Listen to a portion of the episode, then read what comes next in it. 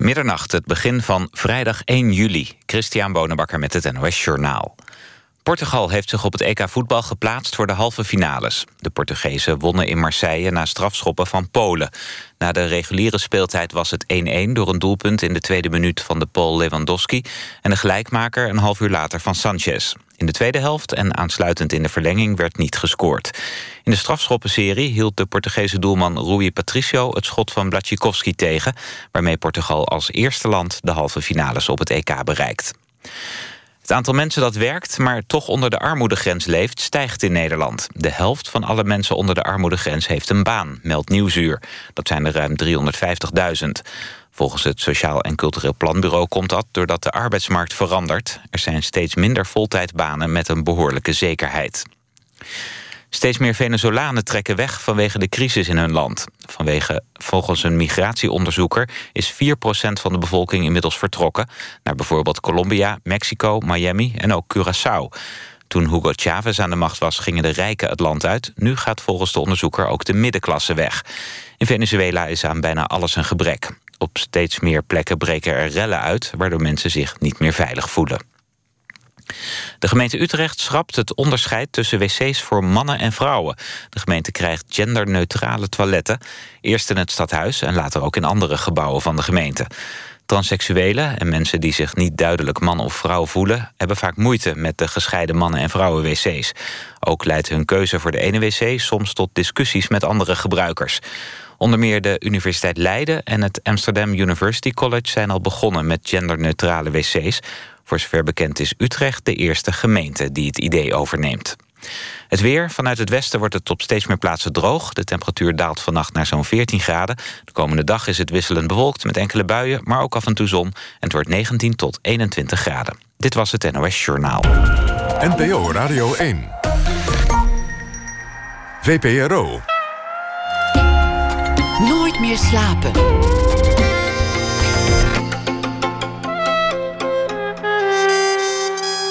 Met Pieter van der Wielen. Goedenacht en welkom bij Nooit meer slapen. Ernest van der Kwast vat de voorbije dag samen in fictie. Dat doet hij na ene. Dan zal hij voordragen. De grootste en meest geweldige Afrikaanse artiesten komen komend weekende weer naar Hertme in Twente voor het plaatselijk Afrika Festival. Dit jaar met onder meer Youssou N'Dour, de koning van de Senegalese pop. Organisator is al sinds jaren en dag voormalig trooparts Rob Lokin en hij komt op bezoek. De wens om te zingen als een vogel. Bioloog Thijs van Vuren voelde die drang als kind al en vond daarvoor een ingenieuze oplossing. Dat ook na ene krijgen we ook live muziek hier in de studio van de band Matt Winson. We beginnen met Riek Bakker, iemand die weet te verbinden, die kan enthousiasmeren, een visionair, maar volgens anderen toch ook wel een beetje een rouwdouwer. Stedenbouwkundige is haar beroep. Ze werd beroemd in het vakgebied, onder meer door haar plan voor de Kop van Zuid in Rotterdam, wat nu wel het Manhattan aan de Maas wordt genoemd. En voor de Erasmusbrug, een gezichtsbepalende brug in Rotterdam. Komende september bestaat die 20 jaar, althans is het 20 jaar geleden dat die werd geopend door koningin Beatrix toen. Niemand zat er helemaal op te wachten op die brug en al die plannen, zou Riek later daarover zeggen. In die jaren werkte ze nog voor de gemeente Rotterdam. Het zou helemaal haar stad worden, ook al kwam ze uit Amsterdam. Inmiddels woont ze er in de buurt, in de Groene Krimpenerwaard. Ze heeft daar nog steeds een adviesbureau in stedenbouwkunde. En ze schildert en ze kweekt bessen en fruit. Andere prestigieuze projecten waar ze bij betrokken is geweest waren de Leidse Rijn in Utrecht en het Parc de la Villette in Parijs en nog veel andere. Riek Bakker is geboren in 1944 in de hongerwinter in Amsterdam, groeide op in Meppel, volgde de Rietveld Academie en werd aanvankelijk landschapsarchitect. Riek Bakker, hartelijk welkom. Dankjewel. Geboren in de hongerwinter, hoe, hoe werkt het eigenlijk door in je opvoeding? Uh, nou, het, het, werkt in alles door. Uh, fysiek ook, want mijn moeder zat uh, in een concentratiekamp in Vught. Omdat mijn vader in het verzet zat. En de Duitsers dachten, nou, als we die, die, zijn vrouw te pakken nemen... en we nemen al die kinderen mee en we zetten ze vast in Vught... dan komt hij vast wel tevoorschijn. en en dat liep een beetje anders, want uh, mijn vader werd natuurlijk door zijn verzetsvrienden vastgehouden. En uh, absoluut, die hadden die truc in de gaten, dus dat gebeurde niet. En uh, ja, maar ja, toen zat mijn moeder daar en ze was van mij in verwachting. En ze had mijn zes broers bij zich die boven mij zijn. En toen kwam de kwestie, hoe krijgen we haar daar weer uit? En toen bleek dat die Duitsers heel goed alles wilden registreren. En toen bleek dat mijn moeder met die zes kinderen niet goed geregistreerd waren. Door de Duitsers zelf? Door de Duitsers zelf. En dat vonden ze zo irritant dat ze gezegd hebben... nou, nou moet je er maar uit. En uh, toen is, dat is de enige reden dat ik denk ik echt geboren ben. Doordat, door een administratieve fout, want anders was het natuurlijk allemaal misgegaan. Uh, en dan, dan was jij niet geboren of had je moeder niet overleefd? Misschien had mijn moeder niet overleefd en was ik niet geboren. Uh, en dan komt de vraag, uh, hoe merk je dat nou allemaal? Nou, uh, uh, medisch levert dat... dan heb je allerlei gebreken gehad. Mijn moeder vond het altijd vreselijk als ik zulke dingen zei... maar inmiddels is dat, is dat ook aangetoond wetenschappelijk. Nou, wat betekent dat? Dat je slecht gebit hebt, dat je uh, kans hebt op allerlei andere dingen. En nou, dat gebit, dat is door, ook niet door best. Door ondervoeding op jonge leeftijd, ja. dat werkt door. En, en suikerziekte gekregen en nou ja. Maar dat is allemaal heel goed mee te leven. En het wonder is natuurlijk dat ik, dat ik leef het leven is je toch maar uh, gegeven uiteindelijk. Een groot gezin, zes broers boven je. Ja. Jij was dan de jongste. Nee, nog twee onder me. En er ook nog twee ja, onder. Ja, oh ja. Ja, zeven broers. Een heel groot gezin.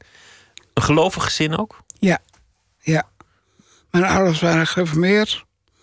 En uh, uh, nou, zo ben ik ook opgevoed. Met wat voor waarden ben je opgevoed? Uh, mijn vader was ook rechter. En uh, ze waren goed gelovig, maar ze waren niet, niet alles, dat alles volgens de regels moest of dat het dogma's waren. Nee, want zij, de vader van mijn vader is mijn opa, die was beurtschipper. Zo is het verhaal. En die, die woonde in Friesland en daar was hij schipper en daar was hij burgemeester zoals het toen ging. Van buitenpost en daar had hij een winkel en uh, toen was hij op zijn schip en toen kwam er een, stak er een verschrikkelijke storm op. En uh, toen uh, zijn medepassagiers op dat schip die hem hielpen, die die zei tegen een bakker, bakker, nou moet je, nou moet je gaan bidden, want uh, dat, dit gaat niet goed. We, we vergaan met mallenmuis. En uh, toen is hij gaan bidden en toen is de storm gaan liggen. En sindsdien is mijn familie gelovig geworden. Maar gelovig geworden uit dankbaarheid en later uit principiële, om principiële redenen. Dat uh, dat, het heel, dat ze het heel fijn en goed vinden om op die manier te leven en wat voor elkaar over te hebben. En, en daar ook je best voor te doen. Als je vader in het verzet zat en ook rechter was, dan, dan was de man van de moraal, denk ja, ik. Ja. Was dat ook voelbaar in, in jouw opvoeding? Goed ja, dat was absoluut uh, voelbaar. Uh, het was verboden om even door een rood stoplichtje te fietsen. Of een oranje stoplichtje. En ik heb nog wel dat ik, steek, dat ik stiekem eventjes gas geef en roep... Sorry. Het toch doe. En er dan ook genoegen aan beleeft. Ja. Als klein verzet tegen, tegen ja, je opvoeding. Ja, maar daar, daar ging het heel erg over. Hij, hij wou ook niet dat zijn kinderen... Uh, betrapt werden op iets. Dat wou hij niet. En, maar dat was hem natuurlijk wel overkomen. Want na, vlak na de oorlog uh, mijn ouders die woonden in Assen. En hun huis was. Uh, toen, mijn vader was ondergedoken en mijn moeder zat in een concentratiekamp. Dus dat huis was leeg. Dat was ook volledig leeggeroofd door iedereen en alles. En niet in de laatste plaats.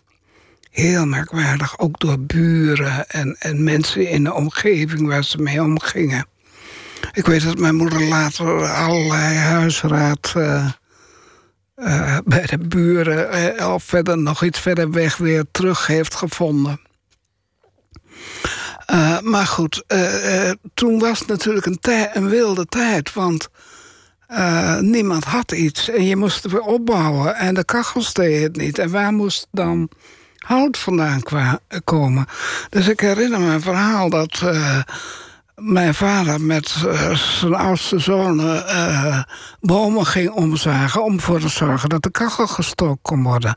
Maar ja, daar moesten ze op een gegeven moment mee ophouden. Dat was natuurlijk niet de bedoeling.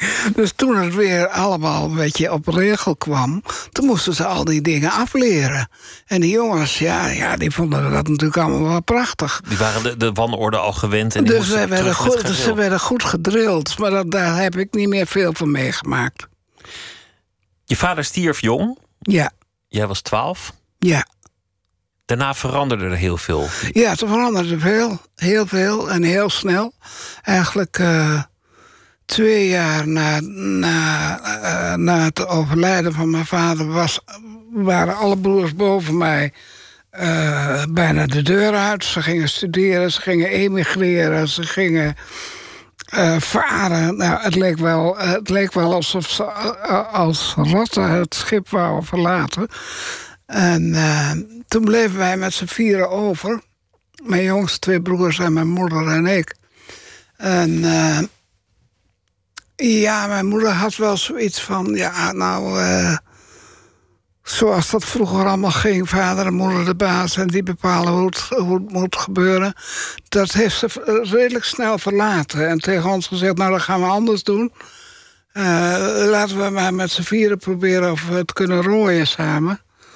En uh, dat had ze zelf ook heel erg nodig, want ja, ze was wel. Ze was echt wel heel diep bedroefd dat. Uh, uh, echtgenoot. Uh, en onze vader was overleden. En hij heeft ze echt onder geleden. Ze was in diepe rouw, niet meer de oude. Ze was in diepe rouw. En zeker na alle avonturen die er natuurlijk in de oorlog waren gebeurd. Welke rol, welke rol had jij in het gezin? Nou, toen, toen kwam al heel gauw dat ik, uh, omdat mijn moeder de, de diepe rouw zat en mijn twee jongste broers, uh, ja, die, uh, hoe zal ik het zeggen, die liepen nog in de korte broek.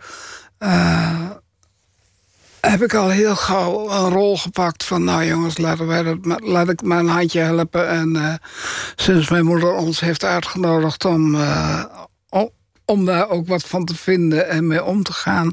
ja, is dat... Is dat ja, als vanzelfsprekend gebeurt. Dus ik, ik heb een ontzettende intermediair functie uh, vervuld... tussen mijn oudere broers en, hun, uh, en uh, mijn schoonzussen... die ik opeens in grote getalen kreeg. En die vonden dat wij niet werden opgevoed zoals het eigenlijk hoorde. En mijn moeder had er ontzettend last van. Want die zei, ja, ja, hoezo, zoals het hoorde... Uh, toen, toen, was alles anders. En toen uh, hadden ze nog een vader, maar dat, dat is nu anders. En uh, nou ja, daar zat, daar zat wel spanning. Dus ik deed niet anders als intermediaire tussen... Jezelf opofferen wat er boven en wat eronder was... en zorgen dat mijn moeder daar geen last van had. Een bruggenbouwer. Ja. Toen al. Wanneer ben je uit de kast gekomen? Wanneer heb je tegen je moeder gezegd, nou, ik val op vrouwen? Ik, ik, ik zou je eerlijk... Ik, weet het niet. Ik denk dat ik mijn hele leven lang uit de kast ben geweest. Nooit, nooit erin geweest? Het was gewoon zo. Maar op een zeker ogenblik komt toch dat moment dat je moeder erachter komt dat je op vrouwen valt. En in zo'n strenge omgeving daar nou, een mening over heeft. streng viel wat mee hoor. Het interesseerde er ook wel niet zoveel. Jawel, het interesseerde haar zeker. En, uh, maar zij liet het niet tot zich doordringen dat, dat ging daar gewoon niet in. Ze ging gewoon verder met waar ze mee bezig was? Nou, zij ontkende het gewoon. Zo van, uh, dat, dat doen we niet aan. Heeft ze nooit op enige... Dat doen we niet. Dus ik ben op een gegeven moment dacht ik... nou ja, ik moet ik maar met haar op reis. En ik had twee broers in Australië. Dat was een goede gelegenheid om op reis te gaan. Uh, en uh, dus ik ben met haar naar Sydney gevlogen. En ik heb dat allemaal verteld, maar het is gewoon niet aangekomen. En het is pas heel, laat, toen was ik al... Nou, ik denk dat ik dik in de veertig was. eh, toen waren mijn broers uit Australië over. En die hadden met mijn moeder gepraat. En die hadden aan haar gevraagd... nou, hoe vind je dat nou? Hè? Je hebt je één dochter en die dochter die... eh, die eh, valt ook nog op vrouwen. Hoe, eh, wat vind je daar nou van? En toen is het kwartje gevallen. En eh, ik kwam op... ik ging af en toe bij haar, of regelmatig bij haar op bezoek... en dan kookte ik voor haar. Want dat vond ze allemaal niet meer zo fijn... en al die boodschappen doen en zo. Dus ik kwam dan met een wagentje volgeladen... en ik stapte de deur binnen... en ik, ik zeg, wat is er met jou aan de hand? Je zit hier als een donderwolk. Eh, nou ja, toen kwam het hoge woord eruit. Ben jij, ben jij? Ik zei, ja moeder, ja, ja, ja, ja. Nou, ik kan me er niks bij voorstellen. Heel, heel eh, pittig gesprek. En toen heb ik tegen haar op een gegeven moment gezegd... Nou ja, luister, je kan kiezen of delen. Of we gaan ermee leven. Of ik loop weer de deur uit. En ik kom gewoon niet meer terug. Dan kom ik niet meer terug. En wat jij je allemaal in je hoofd haalt. Want ze zijn maar voortdurend. Ik kan me er niks bij voorstellen. En hoe gaat dat dan? Ik zeg, dat doe je toch ook niet bij me, mijn broers en eh, hun vrouwen. Vraag Dus hoe dat het dan gaat. Dat, ja. moet je, dat, moet je, eh, dat doe je niet. Dus daar moet je over ophouden. En ik wil dat ook niet hebben. Nou, en eh, toen heeft ze eieren voor de geld gekozen. Toen hebben we in diepe stilte gegeten. En dat ging heel snel. En ik heb het pand verlaten met al mijn spullen. En ik ben naar huis gereden. en ik heb mijn vriendin opgebeld. Ik geloof dat ik van het harde, want daar woonde ze tot Rotterdam... heb zitten krijsen in die auto wat er allemaal gebeurd was. En eh, op een gegeven moment was ik thuis. Stond ik voor de deur in de auto. Door die telefoon te brullen. En toen eh, eh, zei Katrien tegen mij, mijn, mijn vriendin... zou je niet gewoon binnenkomen? Want je staat al lang voor de deur hier. Dus het emotioneerde je nog na-. Toen, je- toen, toen je maar flink, eh, flink verder is het verder was. rimpeloos verlopen. Rimpeloos. Ze heeft je ook... eh, Dat vind ik een mooi beeld namelijk. Een vrouw in rouw. En dan die, die zoons die al voor een deel zijn uitgevlogen. Het, het huis nog laten verbouwen. Nou, mijn moeder had zoiets van... eh, oké, die kinderen die missen van alles. En eh, we gaan het ter wille maken. En ik... eh, nou, iedereen had zo zijn hobby's. Maar mijn hobby was... eh, met dat huis in de weer. En... kamers veranderen. En we hadden, ja, we hadden, dus, we hadden een groot huis door die grote familie. En iedereen was de deur uit. Dus we konden regelmatig veranderen. En we hadden nog een studeerkamer die van mijn vader was geweest. Dus we, we konden daarboven vooral flink ons gang gaan. En eh, mijn moeder vond het allemaal prachtig. En die liet ons dat allemaal doen. En wat deed je dan? Muren doorbreken? Eh, of, en eh, we, we- ja, we dakkapelletje erbij? Ja, nee, dakkapelletjes niet. Die daken bleven wel af, want dat was te ingewikkeld. Maar muren doorbreken, ja, dat gebeurde allemaal. En eh, timmeren en veranderen en bezig zijn. Ja, het heeft me nooit meer verlaten. Ze heeft het echt eh, zeer gestimuleerd. En eh, het... het het heeft haar ook aangestoken. Want wij hadden dan. dan kreeg je zaterdags kwamen de kranten. En dan gingen we kijken bij alle vastgoedadvertenties. Welke huizen te koop waren. En dan gingen we fantaseren over. Hoe zit dat huis in elkaar? Hoe werkt dat dan? En hoe kom je binnen? En eh, vind je het leuk huis? En, en we hebben wel gehad dat we er niet uitkwamen. En dan eh, zei ze tegen me... Nou, ik stap nu in de auto als jij het ook doet. Dan gaan we er naartoe dan gaan we kijken of we het kunnen oplossen. En dat deden we dan. Maar dan zat die, die, die passie voor, voor het bouwen. Later werden het hele steden, werden het gigantische plannen voor, voor, voor stadsontwikkeling. Maar die, die zat er toch al in. Ja, Dat, dat je ergens een beeld hebt in je hoofd van dit zou ook zo kunnen zijn. Ja, en dan heb je daar een doorloop. ja, en dat je erover fantaseert. Ja, ja Wanneer, wanneer wist je dat dat een beroep zou worden? Dat, dat je iets creatiefs wilde doen, iets nou, met ik bouwen? heb, ik heb heel erg lang gedacht... ik wil binnenhuisarchitect worden. Eh, en eh, ik heb toen ook... eh, toelating, moest ik toelatingsexamen doen... want ik wou naar de Rietveld.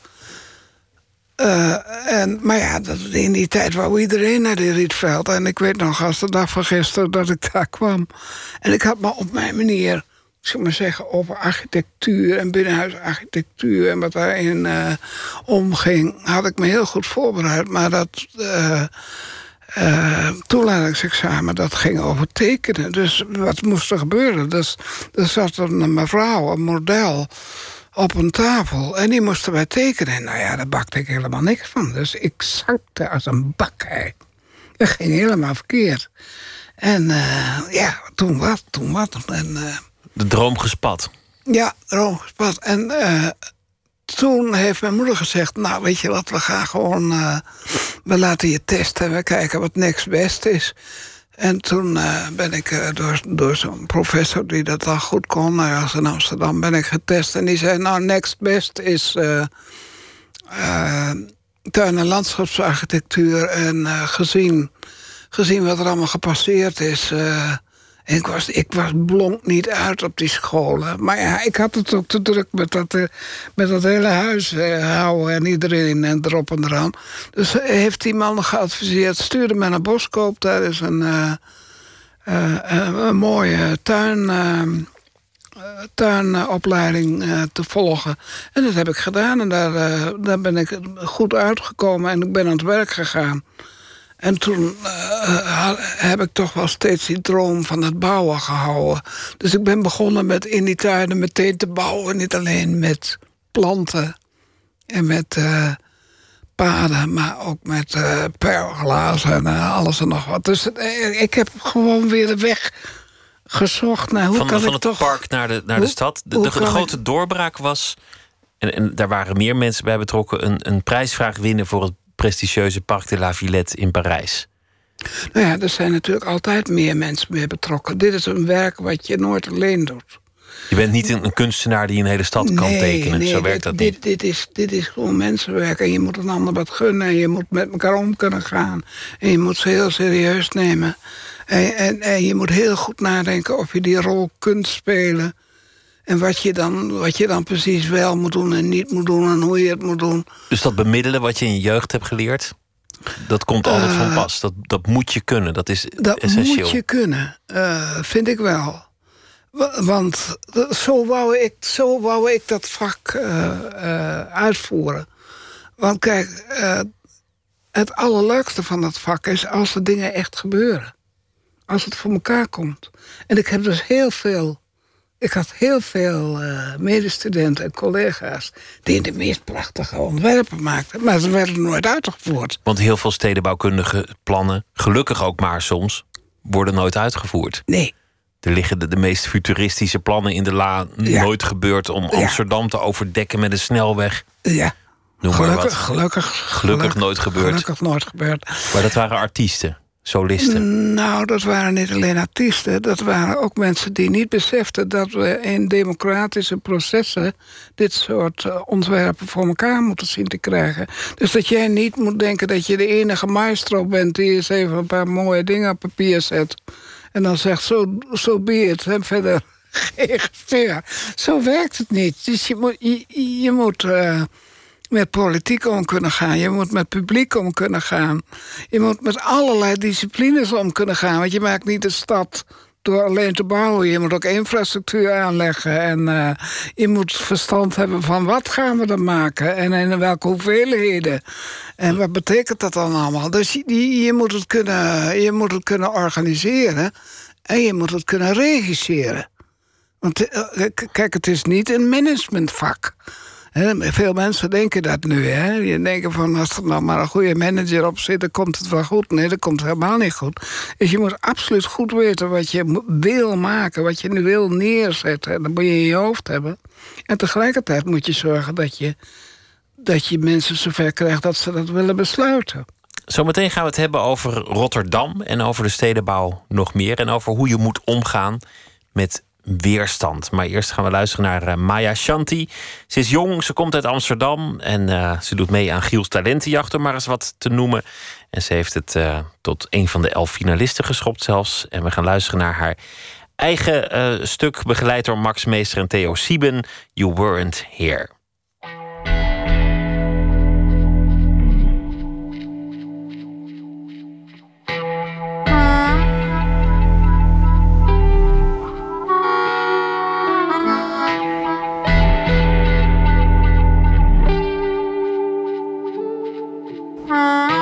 Where were you when I try to call, you know you weren't there. You weren't there, no. You weren't there. Where were you when I stayed home? No, you weren't there.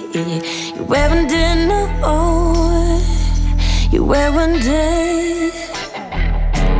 Now you're sorry and you regret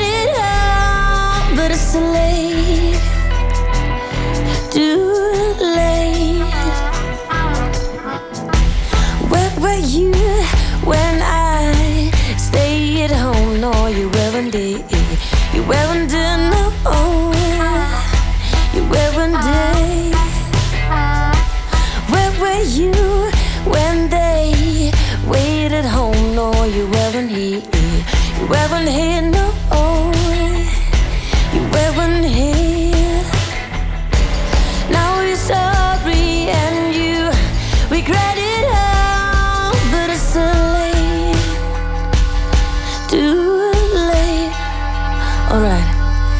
Fishing the mission, all this bother you wishing Till I reach and get your body around. Nasty muddy water, admit I was right. That it wasn't just a fight. Wake up from your dream, cause we ain't a team. I hope you realize you weren't there for me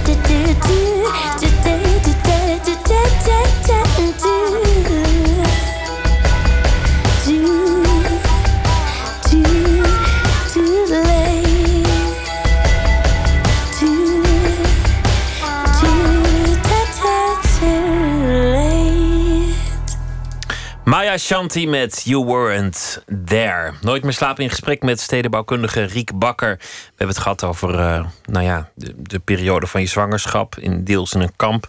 Over eh, geboren worden tijdens de hongerwinter. Over opgroeien in een gezin waar de vader wegviel toen je twaalf was. Waar je de functie kreeg van moderator, bruggenbouwer. Degene die moest bemiddelen tussen de oudere broers die voor een deel al het huis uit waren. De rouwende moeder en de jongere garde.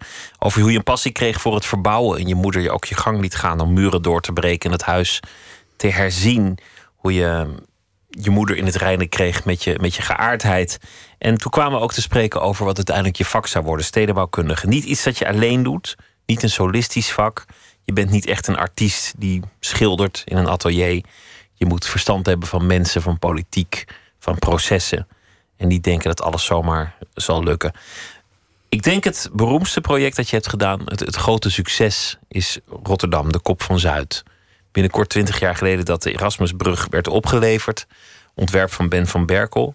Een, een gezicht van Rotterdam. Het is eigenlijk of de Euromast, of de haven, of die brug dat je als eerste zal tonen als je één plaatje van de stad wil laten zien. Eind jaren tachtig was, was Rotterdam toch niet zo hip als het nu is. En Zuid, daar kwam je eigenlijk helemaal niet. Volgens mij. Ik was nog wat jong, maar, maar hoe trof je het aan? Nou, ehm,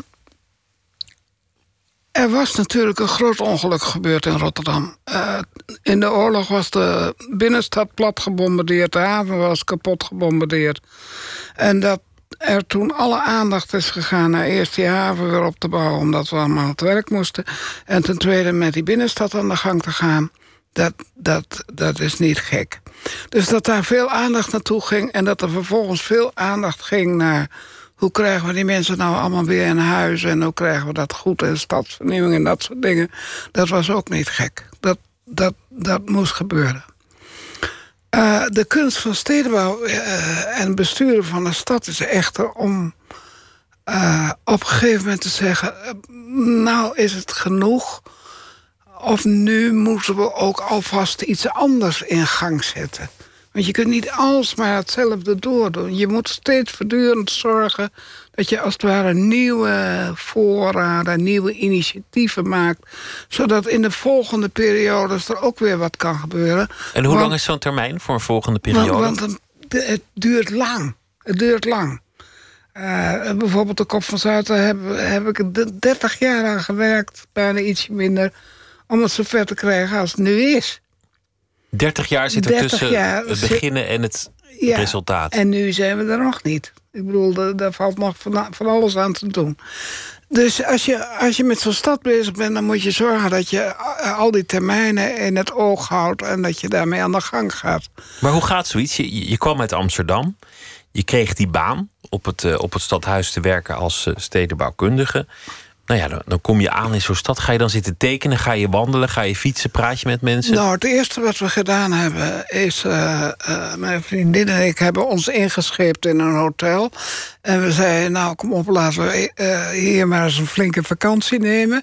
En we zijn daar een dag of tien geweest. En we hebben iedere dag een, een, een stuk stad gedaan. Van, waar gaat het over? Wat is dit? Gewoon wandelen, kijken. ja, en alles gedaan met uh, de auto, met het openbaar vervoer, gewandeld, gefietst. En waar uh, let je dan op? Uh, ja, wat zie ik, wat gebeurt hier? hoe leven die mensen? Wat gebeurt er s ochtends? Wat gebeurt er s smiddags? Wat gebeurt er s'avonds? en wat stel je je voor bij hoe ze nu leven en, en, en, en wat er van zou kunnen komen en wat moet er dan gebeuren en waar moet je dan naar kijken. Dus eigenlijk heb je het niet alleen over een stad, maar je hebt het ook over mensenlevens, over, over een over een samenleving. Je bent ook een beetje bezig met, met een je leven creëren. Je hebt het over een samenleving. Je hebt het over uh, hoe werken mensen, werken mensen, is er werk, hoe, hoe zijn die groeperingen, hoe is die samenstelling? Zijn er hele groepen die niks doen of, of gedwongen niet werken en waar zitten ze dan? En wat betekent dat voor die wijken en wat moeten we dan doen? Je moet eigenlijk als je iets, als je iets in een stad te, te voor elkaar wil krijgen... De, helemaal nadenken over de regie van het totaal. Waar, wie wil ik zijn? Waar wil ik naartoe? Wat wil de politiek eigenlijk? Wat staat er in hun uh, programma? Wat moeten we dan voor elkaar krijgen? En, maar wat uh, is de regie van het totaal? Dat, dat is vrij abstract misschien. Nou, Welke uh, stad willen we zijn? Wat laat is, ik eens wat zeggen. Nu, zegt, nu zijn er steden die zeggen... nou, wij zijn niet zo blij met onze woningvoorraad. We, ik zeg maar wat, hè, een voorbeeld. We zijn niet blij met onze woningvoorraad. We, gaan, we vinden dat we te veel sociale woningbouw hebben. Uh, we gaan uh, de 15.000 uh, afbreken en we gaan er 35.000 weer nieuw maken. Nou, dan moet je wel... e- Dat, dat kunnen ze leuk zeggen. Maar dan moet je wel even goed nadenken. Oh, waar gaat het dan over? En is dan uh, 15.000 eruit halen, doe je dat op één plek? Is er, zijn er dan wijken waarvan je zegt... Oh, dat is helemaal echt niks, dat moet anders. Uh, en als je dat nieuw maakt, bouw je dan in één klap een nieuwe wijk ergens? Of zeg je nee, ik heb oude gebouwen en ik heb uh, uh, uh, stukken die wel weg kunnen. En dus, dus je moet eigenlijk overal over nadenken. En... Los van of je tegen de politiek durft te zeggen... dat vinden we nou een heel slecht idee wat jullie nu bedenken. Echt jongens, daar gaan we niet aan beginnen. Maar wat de politiek wil, is natuurlijk een, een snelle oplossing... Om de, om de stad een enorme boost te geven... Ja. zodat je naar huis kunt na vier jaar en zeggen... kijk eens, dat heb ik jullie gegeven, was ik niet fantastisch? Ja, dus je moet uh, uh, richting politiek... Uh, ja, ik noem dat altijd... een zekere onverschrokkenheid hebben. Dat je echt een discussie met ze aangaat. Kijk, alle, alle mensen die met een stad bezig zijn... en gewoon blind, eh, zeker deze dagen, populisme uitvoeren... wat, wat er in de wijsheid van al die politici bedacht is. En je doet dat en je, je wijst niet op wat het is om een hele stad te ontwikkelen... En nu bijvoorbeeld in Rotterdam is iedereen heel erg blij. We, we staan in de Lonely Planet. We zijn nummer één. de stad bloeit en groeit als nooit tevoren. Uh, we hebben aandacht. Maar ja, je moet er wel over nadenken. Ook de huidige politici. Hoe ging dat dan ook alweer? Hoe deden ze dat dan 30 jaar geleden? Laten we teruggaan naar dat moment. Want je zei, dat heb je vaak gezegd in interviews... niemand wilde die brug, niemand keek naar Zuid... niemand zat erop te wachten het idee, je, je hebt tussen een hotel. Je gaat rondlopen, je loopt door die stad en dan ontdek je Zuid... en dan denk je, hier kan meer gebeuren. Nou, wij zaten aan, we aan de rivier zitten, dus we zaten in een hotel aan de rivier... en dan uh, s'nachts keek je daar uit het raam, keek je naar de overkant... zag je die uh, lege haventerreinen, zo'n beetje teloorgang... zag je daar liggen en dacht je, waarom doen ze hier niks? Wat is er aan de hand hier? Waarom zitten ze op iedere vierkante centimeter in de binnenstad nog uh, te zoeken en te pluggen en te plussen? En, en moet je eens kijken, je steekt de rivier over en uh, wat, wat daar ligt. En daar zal iedereen zijn vingers bij aflikken. Dat zijn oude havenbekkens. Je hebt gelijk de identiteit die je nodig hebt om een nieuw stuk stad te maken. Wat in, in nieuwe wijken, helemaal nieuwe wijken maken, heel erg ingewikkeld is om dat te treffen. Nou, dat heb je daar gewoon. En waarom doen ze dat niet? Wat nu ook gebeurt is met Lantaarnvenster zit daar en het fotomuseum zit daar en er zitten, zitten restaurants en, en, en clubs en nou ja, noem maar op. Het, het is allemaal prachtig geworden. Woningen, bedrijven dan heb je een idee. Er is nog geen maquette, er is nog niet een plaatje, je kunt nog niet een, een, een beeld schetsen. Hoe ga je dan aan, aan de slag? Nou, ga, je dan, ga je dan met mensen koffie drinken? Ga je dan mensen uitnodigen? Hoe, hoe, begin je dan? Ja, dus veel praten met iedereen en alles. Dus met de politiek praten, met uh, je collega-ambtenaren praten... met de mensen in de, in de stad praten, met de mensen op Zuid praten. Uh, wat is er aan de hand? Waarom gebeurt waarom gebeurt het niet? En dan steeds hetzelfde verhaal horen. Uh, ja, Zuid had er niet bij. Ja, nee, Zuid stelt niet voor. Uh, uh, de iets over de rivier. Nee, stel je voor, zeg. Ben je gek? De, de rivier, dat is, die is van de haven. Maar wat is dan de tactiek om mensen toch over te halen? Is dat, is dat uh, frappé toujours? Gewoon blijven, blijven meppen tot ze omgaan? Of mensen verleiden tegen nee, elkaar dat is, dat is dan heel goed analyseren. Wat gebeurt er eigenlijk? Wat is er aan de hand? En waar, waar zou ik uh, wat kunnen doen? Waar zou ik erin kunnen schieten? Nou, en dan komt er een hele analyse van... hoe, hoe staan we ervoor als stad? Uh, wat blijkt? We hebben een grote crisis begin, begin jaren tachtig... Het is echt uh, heel serieus. 50.000 werkelozen in Rotterdam. En waarvan uh, eh, 20.000 ook nog ongeschoold. Dus dat was een beer van een probleem. Echt een knal van een probleem. Het interessante aan problemen is... als je die weet te gebruiken... dan kunnen mensen opeens heel anders nadenken erover. Dus... Uh, problemen zijn goed, want die geven ook urgentie aan, aan wat je wil. geven urgentie en uh, geven lucht om andere voorstellen te kunnen doen. Dus uh, wij zaten daar bij stadsontwikkeling over na te denken... wat moet dat zijn? Tegelijkertijd was Peper met zijn college bezig wat moeten wij doen om deze stad uh, hier, hier uit te loodsen? Wat moet er gebeuren? En wat hij deed was een soort beweging in dat nieuwe Rotterdam maken. En hij nodigde al zijn directeuren uit en zei... wat zouden jullie nou vanuit jullie vakgebied... Uh, vinden dat er nu met de stad moest gebeuren. Dat was voor ons een uitgelezen kans. Want wij hadden ons zo georiënteerd op wat er moet gebeuren... dat ik kon dat verhaal in één keer vertellen. Een verhaal, een, een anekdote die ik heb gehoord, is dat, dat er op een zeker ogenblik twee plannen voor een brug naast elkaar aan mensen werden gepresenteerd. En dan krijg je hetzelfde wat je de jaren tachtig had met Pepsi en Coca-Cola. Dat als er competitie is, niet eens meer de vraag is: moet er een brug komen, maar de vraag: welke brug? Is ja. dat zo gegaan? Uh, nou, weet je wat er gebeurde? Uh, we hebben in Rotterdam gelukkig hoor, een hele goede dienst uh, gemeentewerken. En die dienst gemeentewerken die, die zag het gebeuren dat het ging lukken. En die waren zo slim om uh, hun mensen een brug te laten ontwerpen. Maar die ontwerpen de brug die eigenlijk er al lag, de Willemsbrug, nog een keer. En ik had zoiets van, nou, dat kan toch niet waar zijn. Nog een keer de Willemsbrug. En daar kwam een gedonderjager over. Uh, wel of niet, die brug. En toen dacht ik, nou, ik moet het oplossen. Dat gaat zo niet. Dus toen hebben wij bedacht dat we uh, nog meer architecten moesten uitnodigen. En als het ware nog een ontwerp voor nog een brug zouden moeten laten maken. En toen hadden we twee bruggen. En uh, eerst zat ik met de handen in het haar. Ik denk, ja, hoe moet ik dat voor elkaar krijgen? Want ik kan die dienst gemeentewerker niet voor de, voor de benen lopen. En tegelijkertijd moet het ook gebeuren. Dus toen hebben we van een nood een deugd gemaakt. Toen, toen hebben we een raadpleging gedaan bij de Rotterdammers. Van welke, uh, luister, er moet een brug komen.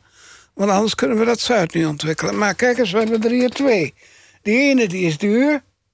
En die andere is uh, wat goedkoper. Wat vinden jullie? Voor welke brug moeten we gaan? Voor welke brug zullen we gaan? En uh, nou, wij maar praten, praten, praten. Uh, bijeenkomst maken. enzovoort, enzovoort. De, dus, dus het was ook een soort guerrilla marketing, hè? Wat we deden. En dus op een gegeven moment had ik maar die twee bruggen. En het publiek van Rotterdam de inwoners die zei, ja, je moet die mooiste nemen. Ja, die is wel een beetje duur, maar uh, je neemt de mooiste.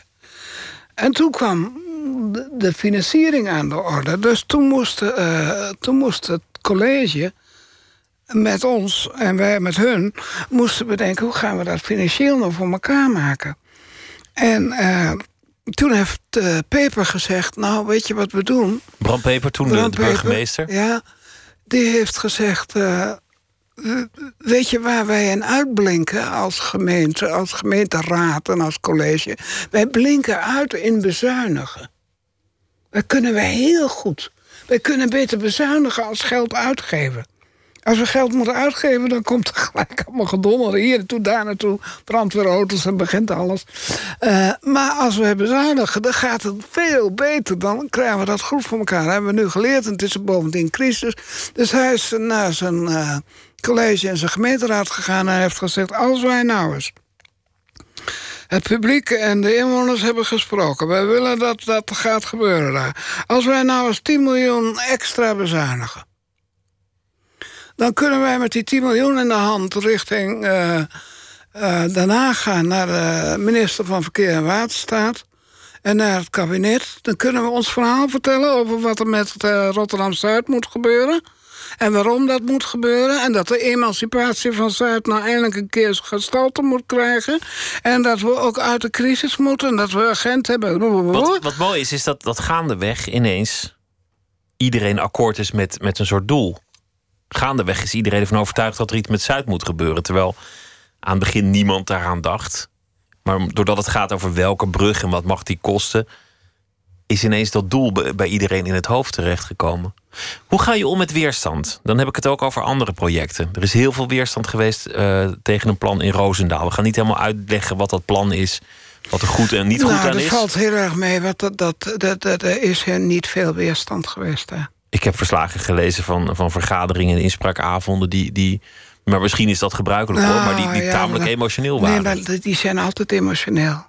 Dan moet je, moet je als stedenbouwkundige tegen kunnen. Ja, en daar moet je gewoon goed naar luisteren. En je moet, wat je moet doen is ze bij elkaar halen en ze laten razen.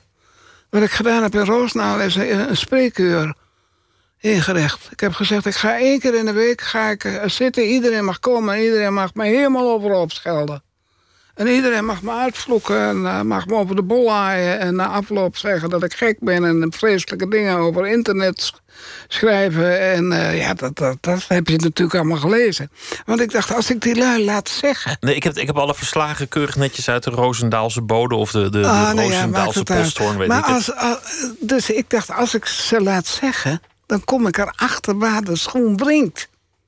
En waar wringt de schoen dat is wat voortdurend uh, gebeurt. Uh, het publiek, de ondernemers die het aanging... en die daar het water aan de lippen hadden... die, die verwachten van het gemeentebestuur dat ze gingen ondernemen met hun. Dat ze iets aan die binnenstad gingen doen. En dat ze niet zouden zeggen, dat mag niet en dat mag niet... en dat moet anders en zus moet anders. Dus toen ik dat allemaal hoorde, toen kon ik naar het college teruggaan in, in, in Roosendaal. En dan kon ik zeggen, jongens, dit is er aan de hand. Dat zeggen ze. Zo ziet het eruit. Willen jullie echt dat er iets gaat gebeuren daar in Roosendaal... dan moeten jullie gewoon even een half jaar aan de kant... Dan moet je mij gewoon even mijn gang laten gaan. Dan organiseren we wel een opdrachtgever voor Maar ben je een rouwdouwer? Want dat is toch wat- wat het imago Ja, op wat- een zeker ogenblik Wat, is wat geworden. is rouwdouwer dan? Een rouwdouwer is iemand die, die het plan er gewoon doorheen krijgt. Linksom, rechtsom, rechtdoor bijvoorbeeld. Nee, ik ben geen rouwdouwer. Nee, ik ben heel zorgvuldig. Ik ben heel strategisch. Ik luister heel goed. Ik neem ze bloedserieus. Ja, voor sommigen zal dat rouwdouwer lijken. Want ik krijg wel veel van elkaar om het zo op die manier te doen. Ja, het- het maar ik ben grote- geen rouwdouwer. Integendeel, ik ben heel liefdevol en conscientieus. In de stedenbouwkunde gaat het natuurlijk wel vaak mis. En, en, en daar zei je net al iets over. Je noemde het populisme, je noemde het korte termijn denken. Wat er vaak aan de hand is, is dat mensen een quick fix willen voor een stad. Als we die brug hebben, als we die tunnel hebben, als we die weg verbreden, als daar een nieuwe wijk ko- komt, dan klopt de stad weer. En dan hou je het project ook overzichtelijk. Ja, Hoe maar- kijk je daar tegenaan tegen wat er nu voor trends zijn in de stedenbouw? Want er- er zijn allerlei projecten aan de hand in, in, in, in allerlei steden. De budgetten worden overal overschreden. Overal zijn de wegen opengebroken. Overal zijn er bewonerscomité's die protesteren tegen, tegen de volgende hijskraan. Wat is er in essentie in jouw visie aan de hand op dit moment? Wat, wat zijn de, de stokpaardjes in de stedenbouw waar jij vanaf zou willen? Nou, er wordt nauwelijks meer stedenbouw bedreven. Men denkt alleen in projecten. Men denkt, ik wil daar dit hebben, want dat komt goed in mijn kraam te pas. En eh, politiek wil ik geen vergezichten hebben... en ik wil ook geen visie hebben, want daar krijg ik alleen maar last van... en dat is risicovol en dat lukt niet. Dus, dus in plaats van eh, de regie over een stad te hebben... Is het, wordt het klein gemaakt naar één project. Gewoon eh, een gebouw, een brug, een stuk weg... En eh, dat moet dan voor elkaar komen. En dat wordt vaak gedeclameerd. Dan wordt er van, eh, uit zo'n gemeente gezegd... wij gaan dat doen. Terwijl er niet is gevraagd aan mensen... willen we jullie dat en eh, zullen we dat doen? En we vinden het nodig voor dit en dat. En je moet het in die context zien. En dan hebben ze ook nog vaak geen geld. En dan lopen ze naar hogere overheden... en dan roepen ze, wij willen geld, want we willen dat. Ja, en die hogere overheden die zeggen ook... ja, iedereen komt hier binnen en klopt aan de deur en vraagt om geld. Ja, zo werkt dat niet meer, jongens. En sommigen staan dan voor de tv al eh, in het journaal te brullen. Wij, wij gaan ook een brug doen. Ja, ze gaan plat op hun gezicht en dan zijn ze, hebben ze het niet goed geregeld. Want jij, je bent eigenlijk tegen bruggen en, en hoogbouw op het moment. Jij zegt eigenlijk, zijn, zijn dat de soort quick fixes die iedereen wil? Nee, ik ben helemaal niet tegen bruggen. En ik ben ook niet tegen hoogbouw. Ik ben voor goede plannen. En ik ben voor zorgvuldige plannen. Ik ben erop tegen als je roept... nou gaan we hier een superhoge toren neerzetten... want dat is hartstikke leuk, superhoogbouw. Dan heb je niet nagedacht over wie gaat er in zo'n gebouw wonen. Want dat is namelijk heel speciaal om in superhoogbouw te wonen. En al die kleine miertjes daar beneden te zien. Dat heeft niks meer met, met menselijke maat en hoe wij met elkaar willen leven te maken. Ja, als ik in Hongkong ben, dan wel. Maar we zijn in, Maar ik in heb, ik, als, Rotterdam of in Utrecht. ik heb als buitenstaander, hoewel ik het een prachtig vak vind... en, en ook zeker het nut ervan inzie... ook een soort ergernis naar de stedenbouw gekregen... door nou ja, al die linten van, van lege kantoren langs alle steden... Door, door al die prestigeprojecten die uit de hand liepen... en scholen die failliet gaan omdat er een mooi gebouw moest komen.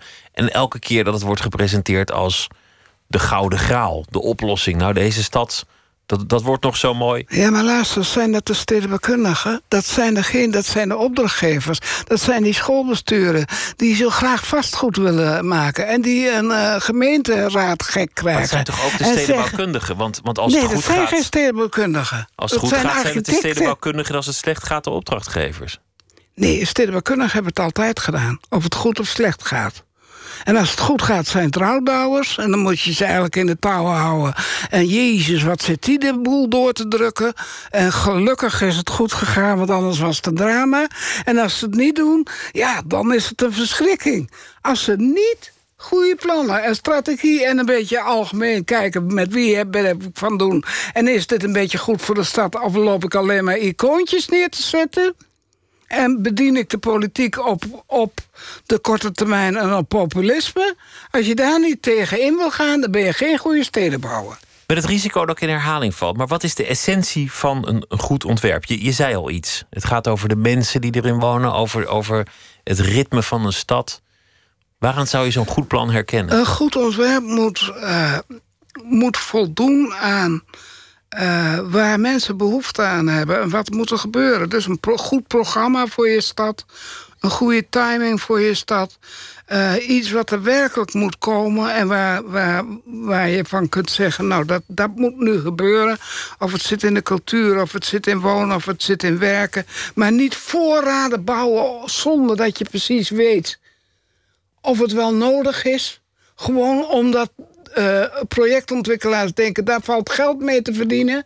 Dus niet, als je niet in controle bent op je voorraden in je stad... en je doet het alleen omdat je het aanmaakt en denkt... daar word ik rijk van, dan ben je fout bezig. Je woont nu in de Krimpende Waard, vlak buiten Rotterdam. Rotterdam is je stad, je woont in het groen. Je schildert. Je kweekt bessen en fruit. En je bent op een zeker ogenblik echt serieus dus niet, niet gewoon hobby ter ontspanning, maar, maar echt met ambitie, met gedrevenheid gaan schilderen. Is, is er een verband tussen een stad maken en een beeld maken op een doek? Uh, ik ben gaan schilderen toen. Uh, toen ik op het hoogtepunt in het Rotterdam bezig was en ik uh, werkweken maakte. Wat je niet wil weten hoeveel, hoeveel en hoe lang.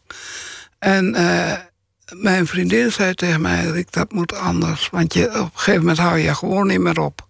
Ben je één grote motor die maar doordraait.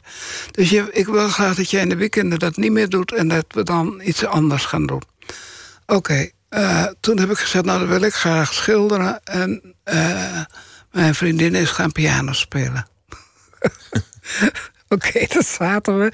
En uh, toen ben ik heel bloedserieus aan het schilderen gekomen. Ik had een buurman in die tijd, dat was Cole Westrik. En die zag ik ook altijd schilderen. En uh, uh, daar raakte ik goed mee bevriend met zijn vrouw. En dan mocht ik kijken naar hoe hij dat deed. En daar werd ik helemaal gek van enthousiasme van. Dat ik dacht, als je dat kunt, als je dat kunt, dat wil ik ook.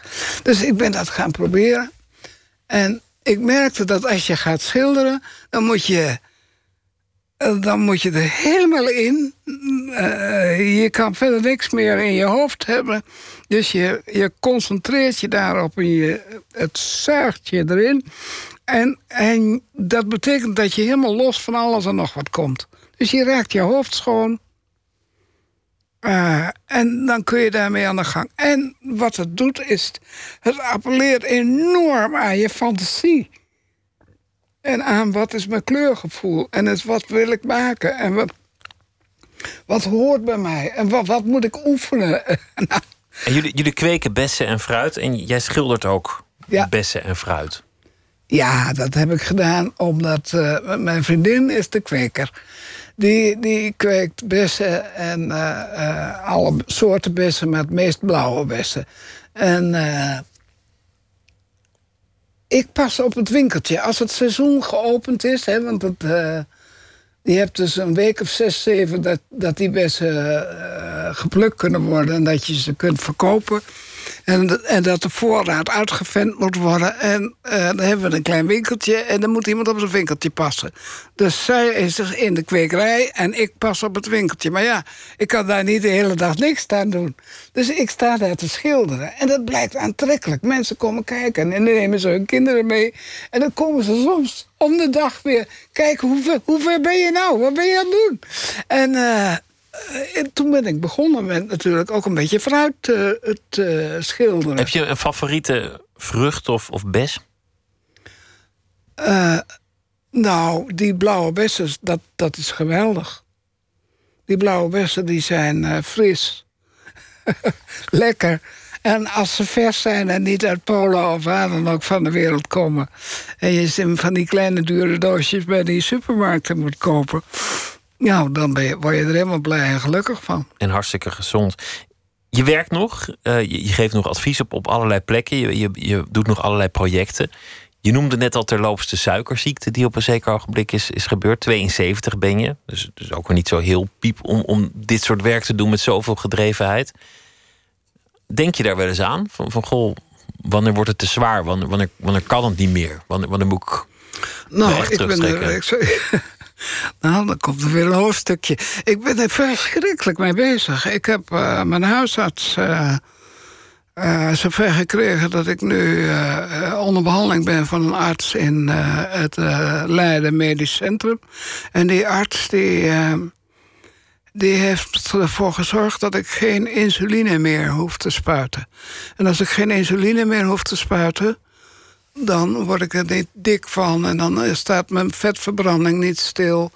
En, maar hij heeft gezegd, dat twee dingen moet jij er tegenover stellen. Moet je doen. Je moet sporten goed sporten. En je moet uh, geen koolhydraten eten. Je moet koolhydratenarm eten. En uh, als je dat doet, dan zal ik je nog een paar pilletjes geven. En dan misschien dat die alvleesklier dat trekt van je. En dan, uh, dan gaan we zorgen dat het weer goed komt. En dan werken tot, tot zolang, zolang het kan, want dat wil je. Werken zolang het kan. Werken, werken is gewoon Werken is gewoon leuk, prettig bezig zijn. Wat moet ik, moet ik uh, in een kamer gaan zitten met een kanariepiet?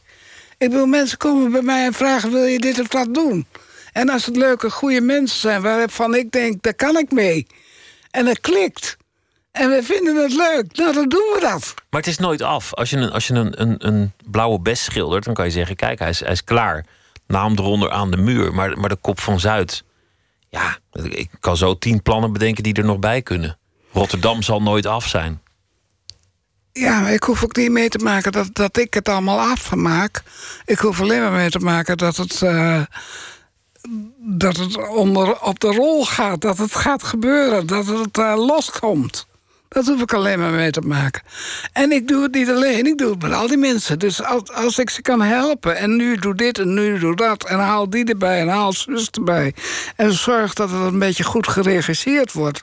nou, dan gaan ze weer. Roosendaal, daar hoef ik al lang niet meer bij te zijn. Dan zijn ze allemaal prima onder elkaar bezig. En het loopt. Het, het had ook uh, Detroit of, of Luik kunnen worden. Steden met, met leegstand. Ik, ik was afgelopen week einde in Rotterdam het is, het is er heel fijn geworden. Het is helemaal niet meer de grimmige stad die het, die het ooit was. Nee. nee, het is heel goed gelukt. En uh, mede dankzij natuurlijk wat. Uh, dat vind ik heel bijzonder aan Rotterdam. Dat is dus in die driehoek aan de noordkant die haven begonnen. Toen is het naar de overkant gegaan, naar de Kop van Zuid. Toen is het naar de Waalhaven gegaan en toen is het Zeegat uitgegaan. Dus als je in die stad die loopt daar gewoon achteraan. Die groeit daar achteraan. En wat je hebt is al die dingen die aangelegd zijn. Al die civiele werken, die havens, die kademuren, die, die bruggetjes, die loodsen. Ja, die, die, uh, die zijn daar nog. En die kun je hergebruiken. En daar kun je iets bovenop zetten. Want het is allemaal gemaakt om veel te dragen. Dus, dus je, je, je, hebt uh, keuze te over. En dat, dat betekent dat je niet alles overnieuw moet beginnen... en maar moet zoeken naar wat is nou mijn identiteit? Wat is Rotterdam? En dat moet je in iedere stad proberen. En Rotterdam heeft een geschenk uit de hemel met die havens. Dus dat is eh, fantastisch. De passie die, uh, die, die blinkt er nog vanaf. Dank dat je te gast wilde zijn, Riek Bakker. Heel veel succes met alle projecten en uh, alles wat je gaat doen. Zometeen gaan we verder met uh, Nooit meer slapen. Twitter, het VPRO NMS. We zitten op Facebook en u kunt zich abonneren op de podcast... via de website van de VPRO of via iTunes. Dankjewel, Rick. Dank je.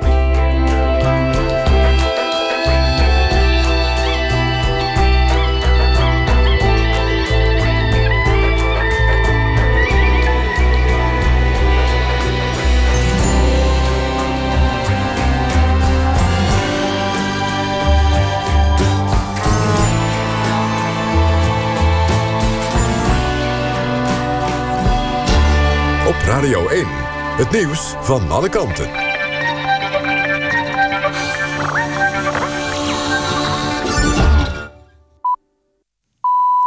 1 uur, Christian Bonenbakker met het NOS Journaal. Portugal heeft zich op het EK voetbal geplaatst voor de halve finales. De Portugezen wonnen in Marseille na strafschoppen van Polen. Na de reguliere speeltijd was het 1-1... door een doelpunt in de tweede minuut van de Pool Lewandowski... en de gelijkmaker een half uur later van Sanchez. In de tweede helft en aansluitend in de verlenging werd niet gescoord. In de strafschoppenserie hield de Portugese doelman Rui Patricio... het schot van Blatjikovski tegen... waarmee Portugal als eerste land de halve finales op het EK bereikt. In Amerika is voor het eerst iemand om het leven gekomen... bij een ongeluk met een zelfrijdende auto. De auto van Tesla reed in Florida op de automatische piloot... en botste op een vrachtwagen. De bestuurder overleefde dat niet. Het ongeluk gebeurde twee maanden geleden... maar is nu pas door Tesla bekendgemaakt. Onderzocht wordt waarom het systeem niet goed werkte. Mogelijk zagen de sensoren de witte vrachtwagen over het hoofd... door de laagstaande zon. Tesla benadrukt dat zelfrijdende auto's al 200 miljoen kilometer hebben afgelegd... en dat er nooit eerder een dodelijk ongeluk is geweest. Het aantal mensen dat werkt, maar toch onder de armoedegrens leeft... stijgt in Nederland. De helft van alle mensen onder de armoedegrens heeft een baan, meldt Nieuwsuur. Dat zijn er ruim 350.000. Volgens het Sociaal en Cultureel Planbureau komt het... doordat de arbeidsmarkt verandert. Er zijn steeds minder voltijdbanen met een behoorlijke zekerheid. Een windhoos heeft de afgelopen avond in Dedemsvaart in Overijssel flink wat schade veroorzaakt. In diverse straten werden dakpannen van huizen geblazen en die kwamen op auto's terecht. Ook een aantal bomen raakten beschadigd. Voor zover bekend is er niemand gewond geraakt. Eerder op de dag was er ook een windhoos bij Bunschoten-Spakenburg in de provincie Utrecht. Daar was nauwelijks schade. Het weer, de laatste buien trekken weg. Minima vannacht rond 14 graden. De komende dag is het wisselend bewolkt met enkele buien... maar ook af en toe zon. En het wordt 19 tot 21 graden. Dit was het NOS Journaal. NPO Radio 1. VPRO. Nooit meer slapen.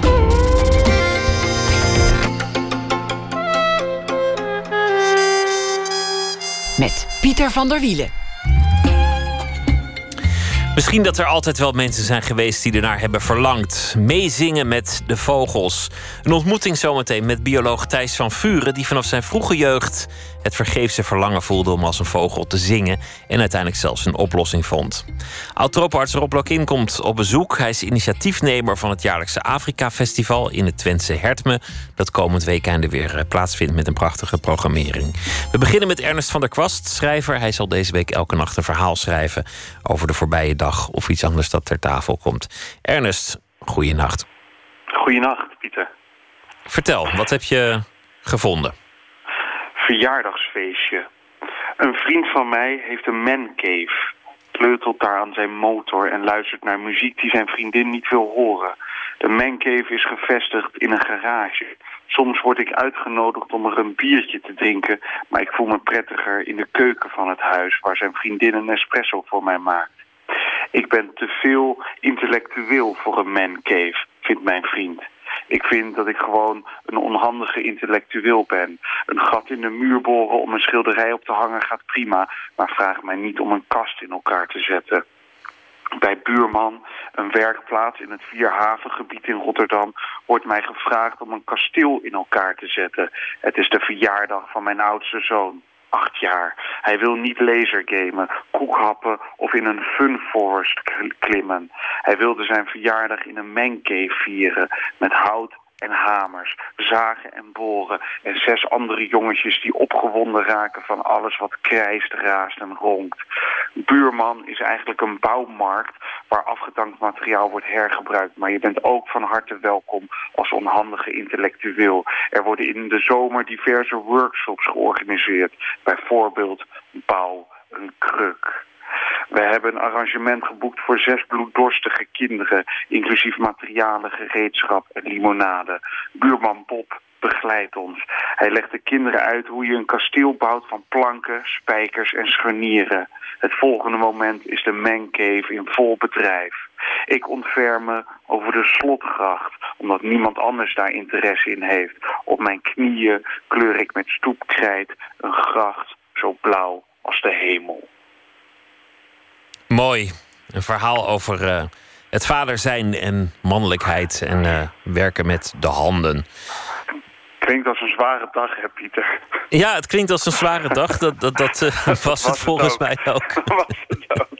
maar ik vind het ook wel mooi, dat, want ik, ik had zelf met mijn vader, die, die kon geen banden plakken. En, en vaders van vriendjes waren dan heel handig. En dan, dan dacht ik toch, waarom heb ik niet een echte vader die banden kan plakken en, en met zijn handen kan werken? Terwijl die verder hartstikke slim was. Maar dat, dat zie je niet als je tien bent. Ik, ik, ik, kan, ik kan dus twee dingen. Een schilderij ophangen en een band plakken. maar, maar oh ja. Rest, dat, dat, dat, kan ik niet. Ik kan Maar zelf je- ook geen jij- banden plakken jij- hoor. Kun, kun jij ook geen banden plakken? Nee, nee, ik ga gewoon naar de fietsenmaker. Ik denk ook, die doet het sneller. Die heeft er dan, nog- ik kan geld verdienen met andere dingen. Neem ik mezelf dan voor, doe ik vervolgens niet. Ja, Terwijl- maar dan wil ik je toch uitnodigen om een keer hier... Je hebt met Riek Bakker op bezoek gehad om dit prachtige Rotterdam. De volgende keer dat je er bent, dat je niet al die hippe zaakjes afgaat. Daar ben je ook te oud voor. Dat je gewoon naar mij toe komt en dat ik je leer een band plakken. Zullen we dat afspreken? Het lijkt me echt fantastisch, Ernest. Als jij Maar mij het wordt gaat elke leren... avond ongemakkelijker voor je. het Nou, dit is, dit is ongemakkelijker dan die, die erectie van gisteren. Dat ik dan een band moet gaan plakken. Maar ik ik, heb hem, maar laten we het er niet over hebben. oh, die erectie heb je ook nog. Nou, eh, een, lege, een leeglopende band en een erectie ontmoeten elkaar eh, op het nachtelijk uur. Is goed. Ernest. Prachtig. Positief. Goeienacht. Tot, eh, tot morgen. Ciao. Ciao. Hoi. Hoi. De Australische singer-songwriter Hein Cooper is een van de artiesten die optreedt op het Japieshof Festival in Amsterdam op 2 juli. Onlangs verscheen zijn debuut The Art of Escape en daarvan kwam dit nummer Rusty.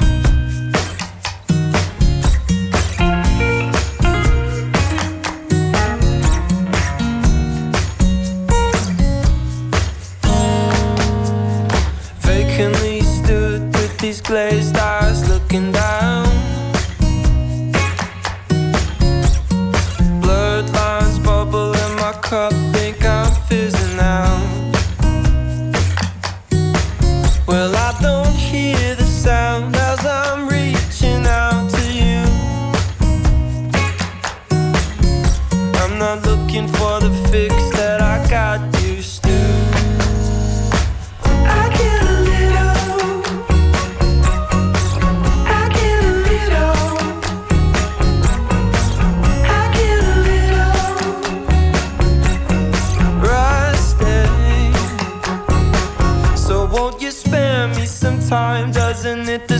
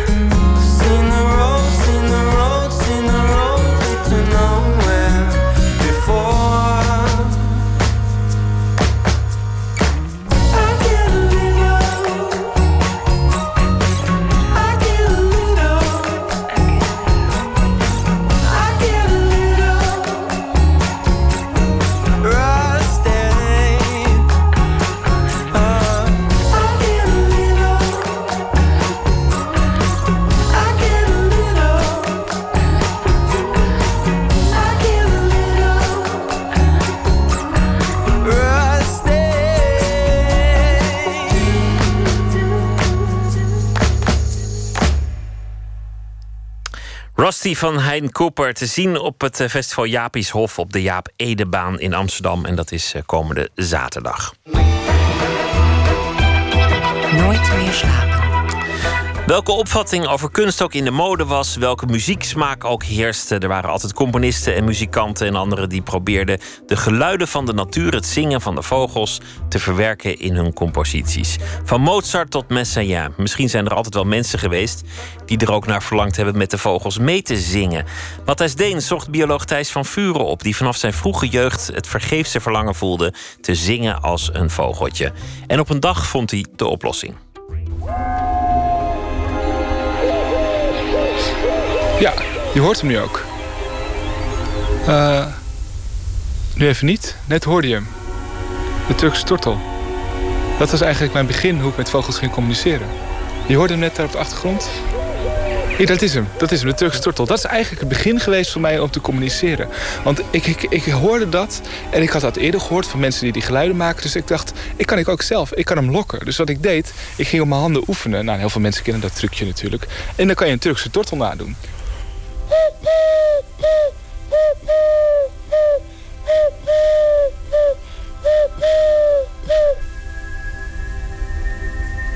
Misschien iets verkeerde jaargetijden. Of... Oh nee, daar komt hij aan. Daar is hij. Kijk, daar zit hij. Daar op die boom.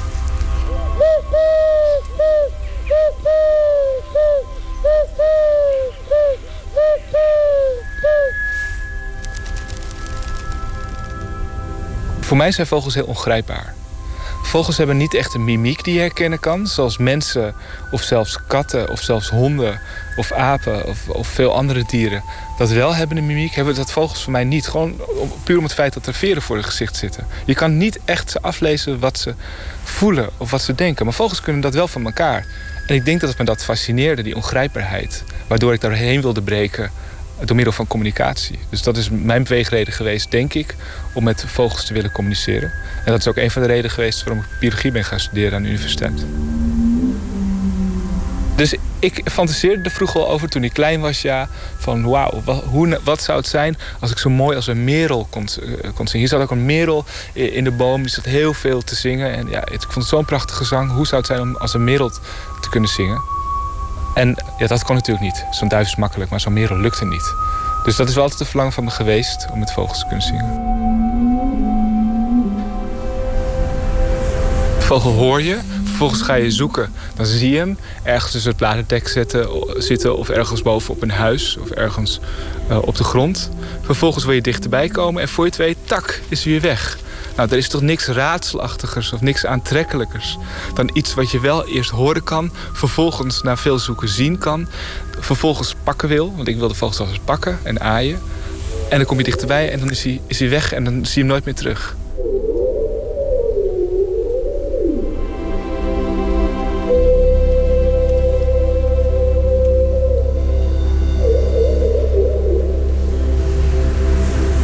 Maar ik ben er toen wel achtergekomen tijdens mijn studie dat het hartje van een zebravink klopt tien keer sneller dan mijn hart nu.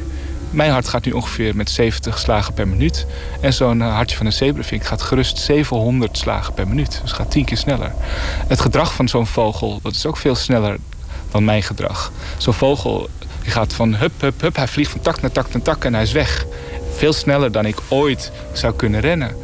En uh, de ademhaling van de vogel gaat ook tien keer sneller. Ik uh, haal zes keer per minuut adem, terwijl een vogel zo 60 keer per minuut ademhaalt. Dus de hele fysiologie van een vogel, die is tien keer sneller. Een vogel heeft maar zo'n 7, 8 jaar om te leven. Terwijl wij, of ik hopelijk, 70 of 80 jaar heb.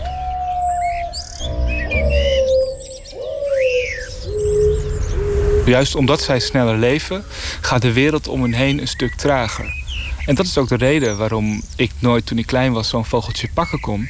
Want die vogel die zag al lang al dat ik eraan kwam en dat ik hem wilde pakken. Terwijl het voor mij echt super snel was. Want toen ik erachter kwam dat vogels tien keer sneller leven... dacht ik van wat als ik nou die vogelzang die ik opneem... als ik die vertraag naar mensensnelheid. Dat ging ik doen. En toen kwam ik tot de ontdekking dat als je geluid vertraagt...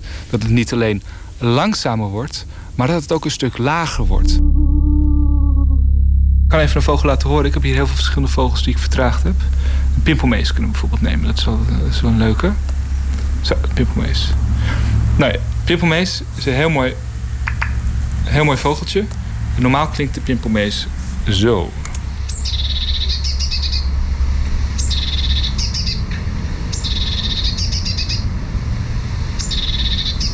Zo, dat is de pimpelmees. Een hele mooie uh, hoge zang, heel herkenbaar. Hij zit constant uh, ook altijd in de, in de stad. Maar vertraagd klinkt hij zo.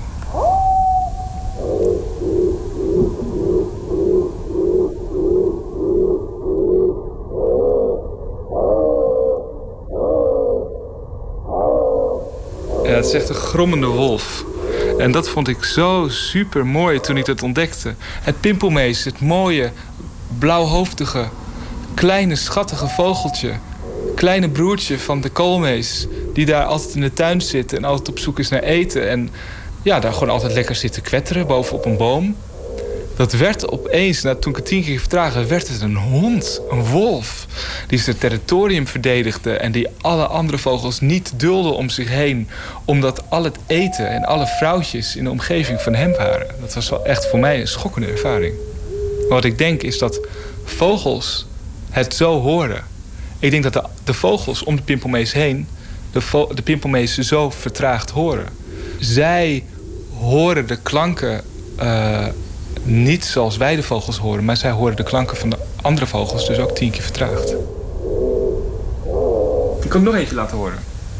Om, om gewoon het verschil te horen tussen de karakters tussen de verschillende vogels. Dit is bijvoorbeeld een winterkoninkje. Dus een van mijn favorieten. Ontzettend complexe zang. Dat horen we als het winterkoninkje gewoon horen zingen. Gewoon als hij op een tak zit. En ik kan eventjes weer het origineel laten horen.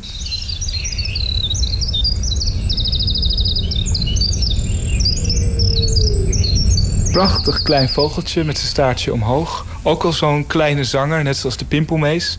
Maar ja, wel de vogel met de grootste bek. Uh, de zang is heel erg complex. Duurt best lang. Eén zo'n strofe die hij die, die helemaal uit moet zingen. Dat duurt echt wel bijna een halve minuut. Uh, dus al complex als wij ernaar luisteren als hij snel is. Maar als je hem tien keer vertraagt, dan krijg je dit.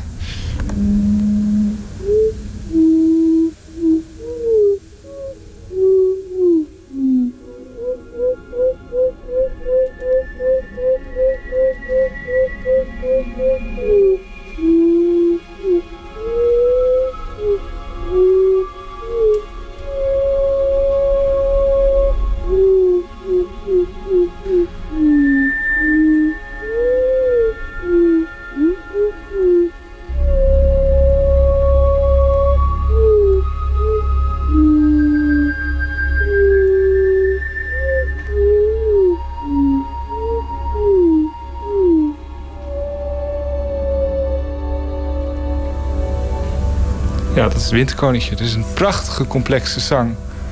Uh, ja, dit is een van mijn lievelings. Gewoon om zijn complexiteit. En om het feit dat alle winterkoninkjes zo zingen. Die volgen dit stramien. Dus er is heel weinig variabiliteit binnen het winterkoninkjes zijn. Maar grofweg uh, zingen ze zo. Nadat ik die vogels uh, vertraagd had, merkte ik dat ik het met mijn eigen stem kon gaan nazingen.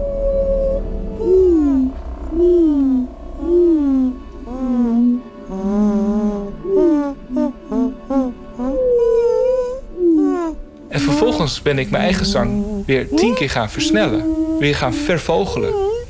En toen bleek dat mijn vervogelde stem exact zo klonk als de zang van de vogels.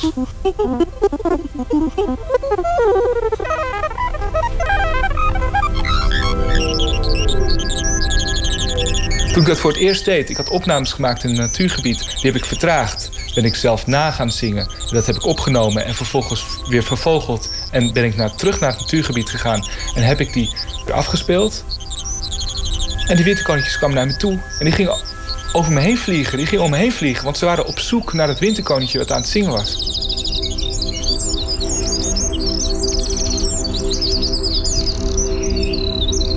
Van het moment dat ik een vogel ging vertragen, dat ik daar ondersteboven van was, wat een ongelooflijke rijke klanken zo'n vertraagde vogel e- eigenlijk heeft. Tot uiteindelijk het eindproduct dat ik mijn eigen stem heb vervogeld. Tot de ervaring dat die vogels naar mij toe kwamen als ik mijn eigen vervogelde stem aan hun liet horen. Ja, dat laatste vond ik fantastisch natuurlijk. Aan de ene kant kan het zijn dat je inbreekt in de, in de privacy van, van het vogelzijn. Maar uh, wat mijn ervaring is dat die vogels niet bang worden van wat ik doe. Ze komen naar mij toe, ze zijn nieuwsgierig. En op een gegeven moment verliezen ze, verliezen ze gewoon de interesse. Ik heb nooit gehad dat vogels bang werden en dat ze heel hard weg gingen vliegen. Gelukkig. Thijs van Vuren in gesprek met een winterkoning en uh, Matthijs Deen, onze verslaggever. Een bijdrage die eerder is uitgezonden in NPO Doc. Zometeen uh, aandacht voor het Afrika Festival in Hertme. En de afsluitende superster die daar zal optreden is uh, de Senegalese zanger Youssou N'Dour. We luisteren naar een van zijn oudere nummers, Medina, in een versie van het album Dakar Kingston, in een soort reggae-uitvoering uit 2010.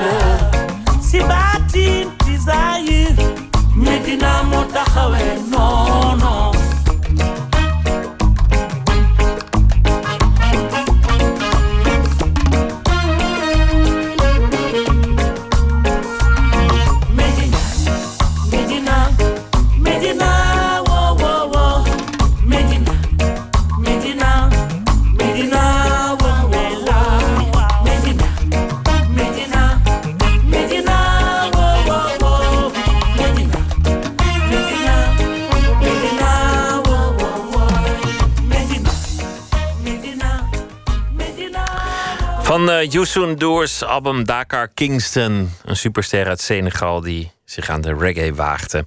En dit nummer heette Medina. Open kaart. De bak met kaarten staat er alweer 150 stuk zijn het vragen over werk en leven. De gast trekt zelf de vragen. Thans voor een deel is dat zo. Het, uh, het is weer zover. Komend weekende zal het plaatsje Hertme in Twente helemaal in het teken staan van de Afrikaanse muziek. Afrika Festival vindt daar plaats met uh, tal van grote artiesten. Grote namen uit uh, de Afrikaanse muziek vanaf het hele continent. Met als afsluiter de wereldberoemde Youssou N'Dour. De organisator zit tegenover me, Rob Lokin. Hij was jarenlang huisarts. En zijn liefde voor Afrika is daar ook begonnen toen hij in de tropen werkte. En hij is al sinds jaar en dag de programmeur van het festival. Hartelijk welkom. Bedankt. Een bijzonder festival, omdat traditioneel de artiesten in dat kleine plaatsje ook overnachten vaak. En, en daar naartoe komen van heinde en verre. Artiesten die niet zo heel gebruikelijk zijn om te toeren in Europa komen er ook. Ben je er het hele jaar mee bezig? Ik ben het hele jaar mee bezig, ja. Ik ben ook alweer voor volgend jaar bezig. Dus uh, altijd aan het denken van wat we nog zouden kunnen doen, ja. Ja. Als je kijkt door de jaren heen... dan zijn eigenlijk alle grote levende namen van de Afrikaanse muziek... wel een keer bij jullie geweest. Ja, ja we hebben heel veel uh, artiesten gehad. Ja, ja klopt. Wat, wat maak je zoal mee als je, als je uh, wereldberoemde Afrikaanse artiesten naar, naar Twente haalt... en daar in een, in een festival dat niet strikt professioneel is ontvangt. Wat, wat voor dingen loop je tegenaan? Ja, nou ja, we hebben natuurlijk. Het, het leukste vind ik eigenlijk de niet bekende uh, artiesten. Die zijn eigenlijk het sympathiekst. Die gewoon die, die, die, die geen capsones hebben en die gewoon tussen het publiek lopen. En uh, we hebben dus ook heel veel beginnende artiesten. Hè, de mensen die nog niet beroemd zijn. Vind ik eigenlijk het leukst. Dus de, de, de, de, de moeilijke verhalen van wat, uh, dat, dat zijn vaak de mensen met capsones. Dus bijvoorbeeld Femi Kuti, uh, zo, oh ja, zo iemand. Daar kan ik ja, me iets bij voorstellen. Ja, die ook die beveiliging wilde. Weet je, dat hebben we natuurlijk van tevoren heel erg uh, onderhandeld. Van dat doen, dat doen we niet, we hebben geen hekken. En toen die kwam, de, de, de tourmanager met wie hij kwam, die, daar was dat niet mee gecommuniceerd. Dus die, die, zag het, uh, die overzag het terrein en, en die zag geen hekken. En zei, nou, hier ga ik niet spelen. Ja, dus dan, nou ja, dan van, dus dat soort, dat soort dingen. En toen was het slecht weer. Ze kwamen met een grote bus. En dan moeten ze een stukje lopen van die bus naar de kleedkamers. Nou, dat is 100 meter. Maar daar wilden ze busjes voor hebben. Dus om door de plassen te rijden naar die kleedkamers. Weet je, als dat soort dingen. Ja, sterallures. Maar dat zijn dus de minder, minder leuke, eigenlijk de minder leuke dingen. De leuke dingen de zijn leuke dingen waarschijnlijk... zijn juist de, de beginnende artiesten, dus onbekende. Ik weet niet, zo, zo iemand als Fatoumata Diawara, zeg je dat Ja, zeker. wel? Zeg maar. Die heb ik al een keer zien spelen in, in de Melkweg. Ja. Vond ik fantastisch. Fantastisch. Die was dus bij ons eigenlijk nog voordat ze beroemd werd, voordat ze de, haar CD uitbracht. Nou ja, dat was een geweldig, uh, geweldig uh, concert. Ja. Dat is natuurlijk het leukste. Iemand die, die nog begint, die het nog spannend vindt, die misschien nog helemaal niet zoveel gereisd heeft en die dan daar terechtkomt in Hertme. Hoe kan het eigenlijk dat het leukste Afrika-festival van Nederland en misschien wel van Noordwest-Europa daar in, Ja. in zo'n plaatsje zit? Hoe is ja, dat ontstaan? is ja, toch toeval. Dit is, eh, ik ben dus na, toen ik uit Afrika terugkwam, eh, toevallig in Borne beland. Ja, ik, wil- ik, ik kom uit Ommen, dus ik wilde wel graag in die hoek van Nederland zitten, dus in Oost-Nederland. Maar ik ben dus in Borne beland en daar is een keer een, een, een toevallig in het Openluchttheater een Afrikaanse groep eh, heeft daar opgetreden. Daar ben ik toen eerst als publiek naar heen gegaan. En, eh, en daarna heb ik me aangeboden om, eh, om, om, om het programma te gaan doen. Omdat het tweede jaar dat ze datzelfde willen doen, toen hadden ze eigenlijk geen mooie groep. En eh, ja, toen dacht ik. En ik ging, ik ging dus heel veel naar de Melkweg toen. Afri- Afrika Roots had je toen. Wat nu Amsterdam Roots is geworden. En dat was fantastisch. Dus ik dacht, nou, dat, ik kan wel wat toevoegen. En met name dus de moderne, mm, ja, zeg maar de, de, de afropop. De, de, de moderne muziek. Het is begonnen met een, met een traditionele groep. Ja. Je had zelf daar gewoond in, in, eh, in Afrika op verschillende plekken als, als arts gewerkt. In Cameroen. de- Ja, dus drie jaar in Cameroen. En ook wel, ik, ik heb ook in Tanzania gezeten, maar dat was meer een kooschap. Maar ik heb, Cameroen heb ik het langst gezeten. Ja, Is daar ook de liefde voor de muziek begonnen? ja absoluut. Dat Ik was heb geen muziek- idee wat er uit Cameroen komt. Ik, ik ken Nou, vooral toen Mali was dat, en Senegal. ja, maar dat, dat is wel heel, het is heel plaatselijk daar. Hè? Dus je, wat, je, wat je daar hoort is vooral highlife uit, uit, uit, eh, uit Nigeria. Je hoort wat Makossa en je hoort natuurlijk wel eh, dingen uit Congo. En dat is het dan. Dus echt iets uit Oost-Afrika, iets uit Mali, hoor je gewoon daar niet. Dat heb ik later pas leren kennen via het radioprogramma De Wereldontvanger van Gerrit Kalsbeek. Je Gerrit, kent. ja. Gerrit, nou, fantastisch programma. En daar heb ik dus natuurlijk heel veel van de rest van Afrika geleerd. Maar in, in, in, in, eh, in Cameroen was het vooral high life. Prins Nico, weet je dat wat zegt. Dat is, ja, de man is al lang dood. Maar die, eh, dat was de beroemdheid toen in, eh in, in Cameroen. Goh. Laten we beginnen met de vragen. Hier is de bak en ik wil je vragen om een, een kaart te trekken. En Oké, ja, ik neem maar ik ben wat, benieuwd maar- wat, eh, wat, wat het oplevert. Oh, waarin ben je dwangmatig? Ja, waarin ben je dwangmatig? Nou ja, dit, het, in, in dit, soort, eh, dit soort werk natuurlijk. Hè. Het is wel een passie. En, en eh, dat wil je ook goed voor elkaar hebben. Dus, dus je, je wil het ook perfect voor elkaar. Dus wel, het, het, het moet wel perfect zijn. Een hobby die, die, dus- die helemaal uit de hand is gelopen. Ja, maar uit de hand is zo negatief gezegd eigenlijk. Hè. Het, is, het, is een, het is een prachtige hobby. Dus, ja, ik heb heel veel muziek, ik luister heel veel naar muziek. Maar dus dwangmatig is, ja, je wilt, je wilt het perfect hebben. Dus perfectionisme zit er natuurlijk wel in. Maar dat moet ook. Als je dat niet bent, dan wordt het ook niks. Eh, Ik merk ook dat in de, in de werkgroep waar we in werken... er zitten heel veel mensen die het, die het echt allemaal goed willen doen. Dat zijn ook de mensen die, die blijven. Die, eh, dus ja, het is ook een eigenschap die... het heeft goede kanten en het heeft slechte kanten. Maar dwangmatig kan ik me ook zo goed voorstellen in de zin dat je iets hoort, het mooi vindt en denkt, die moeten we hebben. maar dan moet het ook nog lukken. Ja. Je moet iemand ook nog kunnen krijgen, je moet contact kunnen leggen. Je moet de goede treffen. En, en, en zeker in Afrika gaan dingen soms wat, wat rommeliger. Althans in sommige delen Ja. van Afrika. Ja. Dan je in, in Amerika gewend zou zijn of in Europa. Ja. Nou, ik heb soms inderdaad eh, artiesten, bijvoorbeeld zo'n artiest uit Madagaskar, Rajer, die man met, met één, één hand, die, die wilde ik per se hebben. En daar heb ik ook inderdaad heel veel moeite voor moeten doen. Dus ik wist, ik wist dus dat er een festival in Zuid-Frankrijk was, die was geïnteresseerd in die man. Dus ik wist dat hij wel in Europa zou komen, maar alleen daar. En, nou, en die heeft dus drie weken op het. eh, eh, dus moeten wachten tot het festival in Herten was. Dus die heeft moeten overleven bij, bij, bij eh, vrienden, kennissen, familie. En, toen, en is toen uit Bordeaux met de trein naar Herten gekomen. Ja, dus daar heb ik echt heel veel moeite mee moeten doen. En we zijn er ook geweest. We zijn in Madagaskar geweest, hebben die man opgezocht van tevoren. Allemaal om hem te krijgen naar Herten. Ja, ja. Dus ik had al eerder een, een, een, een, een eh, muzikant uit Madagaskar gehad. En daar zijn we zo op bezoek geweest. En toen is die man, de man met één arm, zeg maar, met één hand, die is daar op bezoek geweest. Dus daar heb ik het eigenlijk een beetje geregeld. Dus ik, ben, ik heb veel in Afrika gereisd ook om eh, ja, muzikanten te krijgen, muzikanten te bezoeken. En eh, ja. Ook heel mooi om te doen natuurlijk. Ook. ja, hartstikke leuk. Het Ook is, gaaf. deels vakantie en het is deel, deels voor het werk. Ja. Laten we nog een kaart proberen. Waar lopen je relaties op stuk? ja. Lopen er wel eens is- relaties lopen stuk? er wel eens relatiestuk? Ja, je krijgt, nou ja, dat hangt, misschien een beetje samen met dat, dat perfectionisme. Dus dat je wel eens. eh, je krijgt natuurlijk ook wel eens conflicten met mensen die dat ook hebben. En dat je dus het niet voor elkaar krijgt, krijgt zoals je het wil hebben. Maar ik heb, eh, er lopen niet veel relaties stuk hoor. Dat eh, heel weinig. Dus Is, is dat team ook nog, nog helemaal bij elkaar van, van het festival? Nee, niet vanaf het begin. Wel de, de, de jongen die dus die, dat eerste festival heeft gedaan, in 89, die traditionele groep.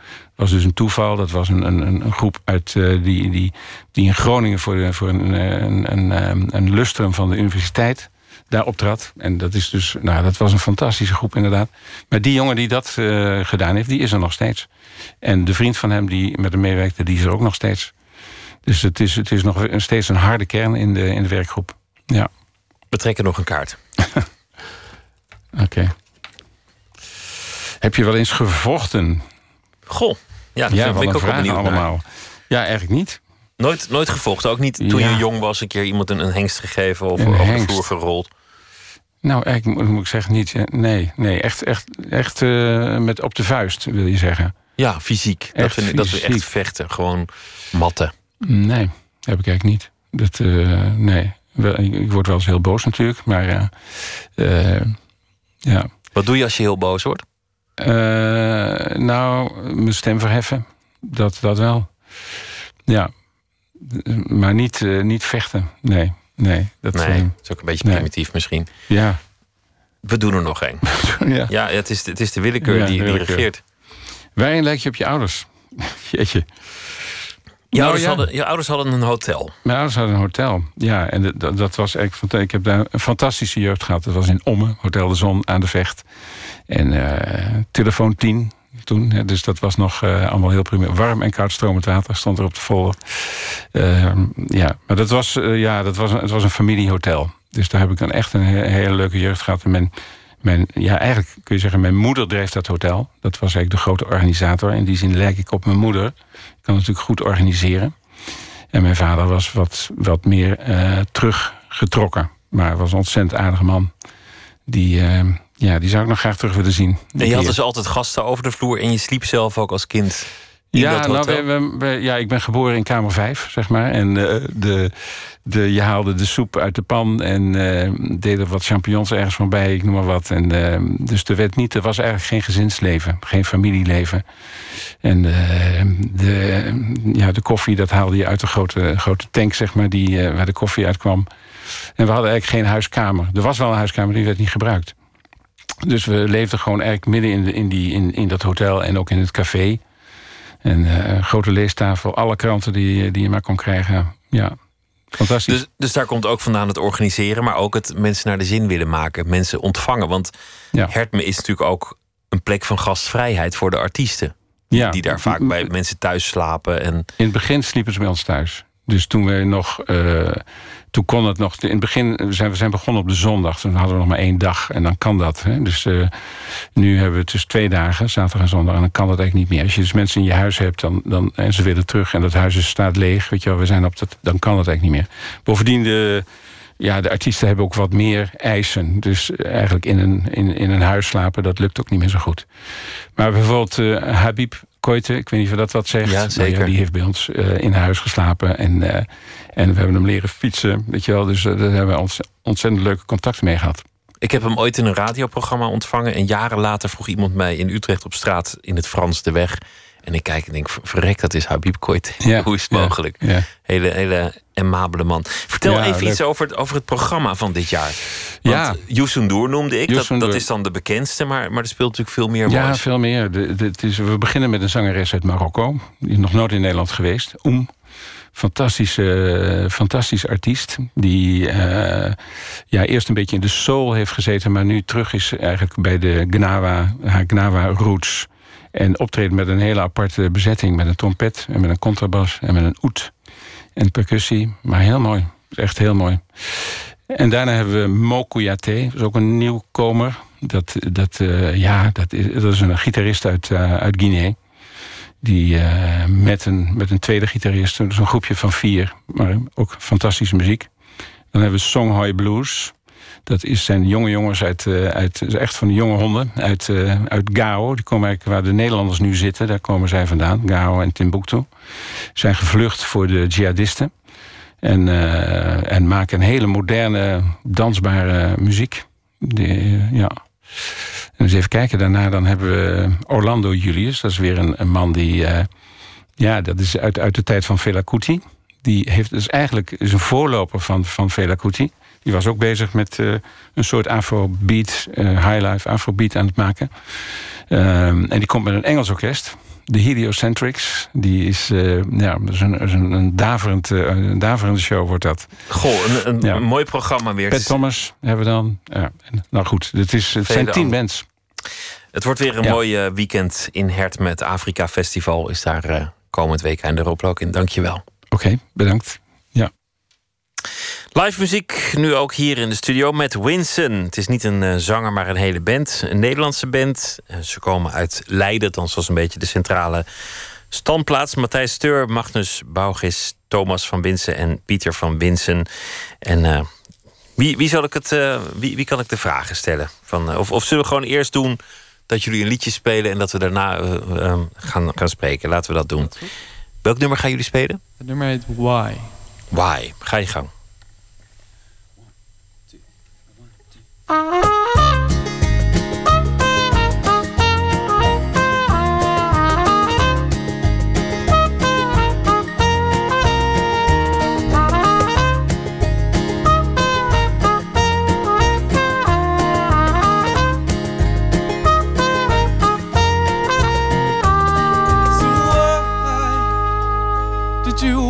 Stop me? I was on fire, but my heart was tumbling. And now my mind is doubtful. There's something in the water, and I don't know what. I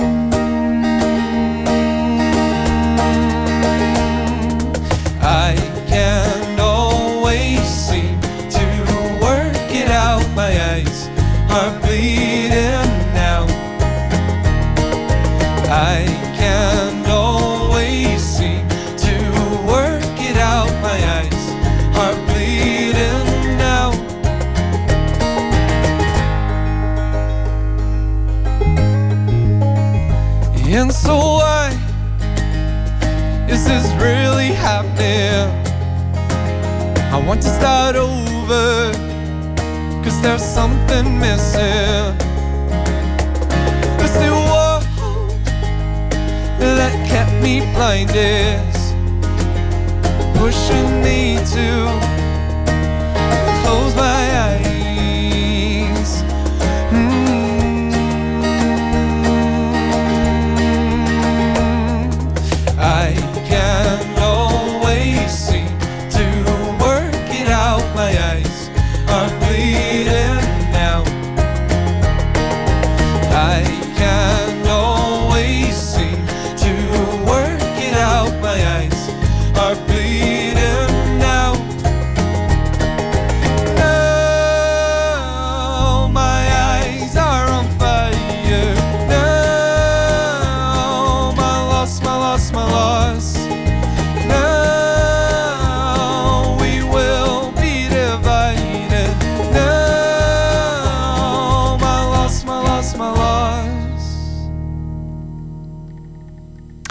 Nummer Wife van de band met Winston live in de studio van Nooit meer slapen. Het eh, album staat te verschijnen na de zomer.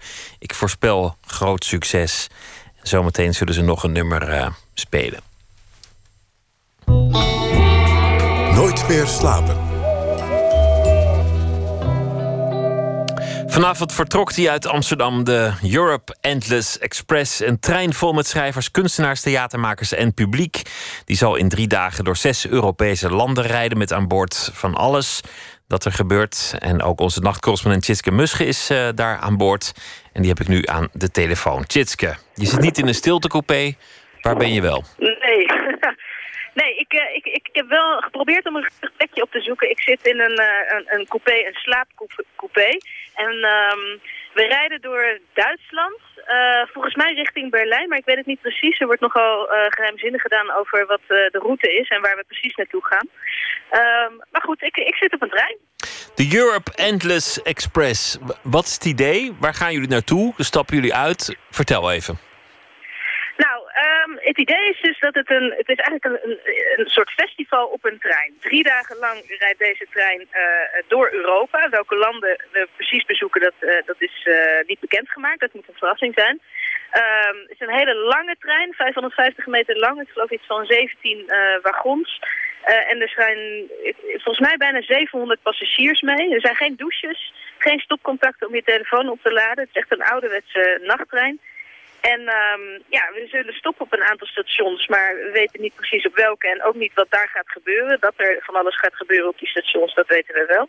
Ehm, er is hier op de trein, heb je ook in elke wagon, is dan weer iets anders te beleven. Er is een eh, coupé waar eh, debatten worden georganiseerd, er zijn theatervoorstellingen, er zijn bands die spelen. En ehm, ik sprak, eh, ja, het onderwerp is dus Europa. Daarom ook de Europe Express. En het brein achter dit festival, dat is Caspar van Gemunt van Club Interbellum. En ik sprak hem voorafgaand aan de reis en vroeg hem hoe hij zo op dit idee was gekomen. Toen ik zo'n twee jaar geleden te horen kreeg dat de nachttreinen eh, eruit gingen... toen heb ik, eh, een van de laatste ritten, heb ik mijn vriendin en haar twee jongens eh, meegenomen. Op de, op de trein naar, naar Praag. En zij zijn van een jonge generatie, zijn toen acht en tien jaar oud... en hebben vooral gevlogen.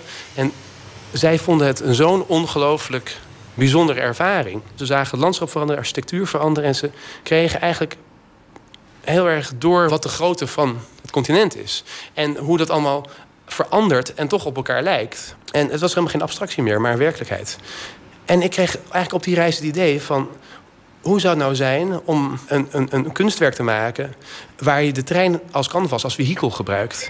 Uh, op zoek naar Europa? Nou ja, daar draait het dus om deze drie dagen. Wat is Europa? En die nachttrein die, die kun je dus eigenlijk zien als een soort metafoor voor een, een herontdekking. Zo, dat is dan hoe Caspar het noemt. En wat delen we? Wat zijn de uitdagingen? Hoe moet het Europa van de toekomst eruit zien? Nou ja, dat zijn helemaal, uh, helemaal deze week natuurlijk heel relevante vragen. En um, uh, volgens Caspar wordt er te weinig nagedacht over uh, ja, wat het culturele, het morele dat Europa deelt. Het gaat veel over economische bindingen. Um, maar ja, wat is dan dat culturele Europa? Wat delen we? Daar gaat deze reis over. En dat wordt dus in allerlei uh, voorstellingen en muziekoptredens en debatten onderzocht. Jullie vertrokken vanavond. Eerst een uitzwaaiprogramma in Amsterdam, heb ik uh, begrepen. Wat gebeurde daar? Ja, dat was uh, naast het AI in Amsterdam, het filmmuseum. Daar was een feestelijk programma met ook een, uh, een, symbolische afsluiting eigenlijk van het Nederlandse voorzitterschap van de Europese Unie. Want morgen is het, ja, dan is Nederland een half jaar voorzitter geweest en dan wordt het stokje overgedragen aan Slowakije. Daar zijn we ook bij in Bratislava. Dat weet ik dus wel, dat ik morgenavond in Bratislava ben. En die overdracht vanavond, die symbolische overdracht, die gebeurde door een kind. Laten we er even naar luisteren. Maar ja, Misschien vind ik het niet zo erg hoor, dat ik niet mee mag gaan. Vanavond ga ik heerlijk in bad. Dan trek ik een schone pyjama aan. En terwijl hun zwalkend en zwaaiend over het spoorwegnet van Europa raast... en probeert te slapen, stap ik mijn vertrouwde bed in en val direct in slaap. Ik ben Europeaan van de toekomst en ik wil u vragen om vooral de diepte in te gaan. Ik wil u vragen om op te letten. U moet met mijn oren en ogen zijn. Jullie zijn dood als jullie je toekomst hebben besproken. En dan ben ik er nog. Ja, een optimistisch kind. Verder uh, wat optredens ook? Een, ja, um, het is natuurlijk nog wel een opdracht waar we mee op pad worden gestuurd door dit kind. Maar goed, er waren optredens van uh, de ex-stratop en uh, schrijver en cabaretier Ronald Snijders. Dat is een verhaal voor. En uh, ik vroeg hem na afloop even wat voor hem dan dat Europa was. Als je het helemaal op, op mezelf, helemaal, als ik het helemaal mezelf betrek, is het gewoon de, de, de, de plek waar ik het meest rondreis. Gewoon omdat je naar op vakantie gaat of dat je, weet je wel. En nu, ik merk nu echt om me heen, ook door dat brexit, dat het eigenlijk voor iedereen nu ineens begint te leven. Ik, ik las ook ergens dat eigenlijk nu de EU spannender is dan het EK. En dat is, dat is eigenlijk nu al aan de hand. En daarom is het, het kon niet op een beter moment komen, dit, deze trein. Ja, wist, wist, wisten wij veel dat, dat dat zou gaan gebeuren natuurlijk. Maar het is nu, uh, ja, iedereen heeft daar nu wel een, uh, iets over te zeggen natuurlijk. Ja, iedereen heeft er iets over te zeggen. Uh, dat dat gaan we dus als het goed is allemaal bespreken op deze trein. Ehm, we zijn na die uh, die, die, die opening zijn we naar het station gegaan met het pontje. En daar wachtte een speciale trein en ook met een speciale uh, omroepster. Dat klinkt zo. De Europe Endless Express met bestemming Europa vertrekt om 20 uur 13 van spoor 5. Voor deze trein is een reservering verplicht. Dat was eerder vanavond. Inmiddels rijden jullie in Duitsland. Jullie hebben een slaapcoupé, debatcoupé, filmcoupé, restaurantcoupé. Douchen is niet mogelijk. Gaan jullie de hele nacht door? Uh, nou, dat is wel het idee. Uh, ik heb uh, stiekem een, een, plannetje gekregen van hoe de komende uren eruit zien. En dat is inderdaad, ik geloof alleen tussen 4 en 7 gebeurt er niks. En verder zijn er DJ's. Paul Hane is op dit moment een late night show aan het doen. je kunt nog uitgebreid dineren. Er is van alles te doen en morgenochtend als we wakker worden, dan uh, is dat als het goed is in Praag. En daar mogen we uitstappen en dan is er een uh, ontbijt. Uh, en verder weet ik het niet, daar zal ik morgen meer over vertellen. Het klinkt als een leuke reis qua plekken waar je langskomt. Uh, Tjitske, veel plezier. Morgen een verslag van aankomst en hoe het verder gaat op de Europe Endless Express. Voor nu, goede reis en goede nacht. Tot morgen. Met Winston hier in de studio. Ze gaan nog een nummer doen van een eh, nog te verschijnen album. Matthijs, hoe heet het nummer? Het nummer heet Hold On. Hold On. Ga je gang.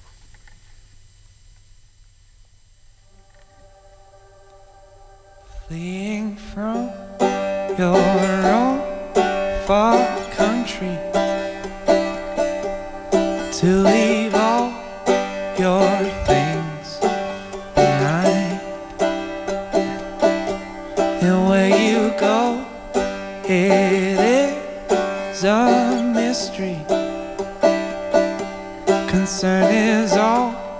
that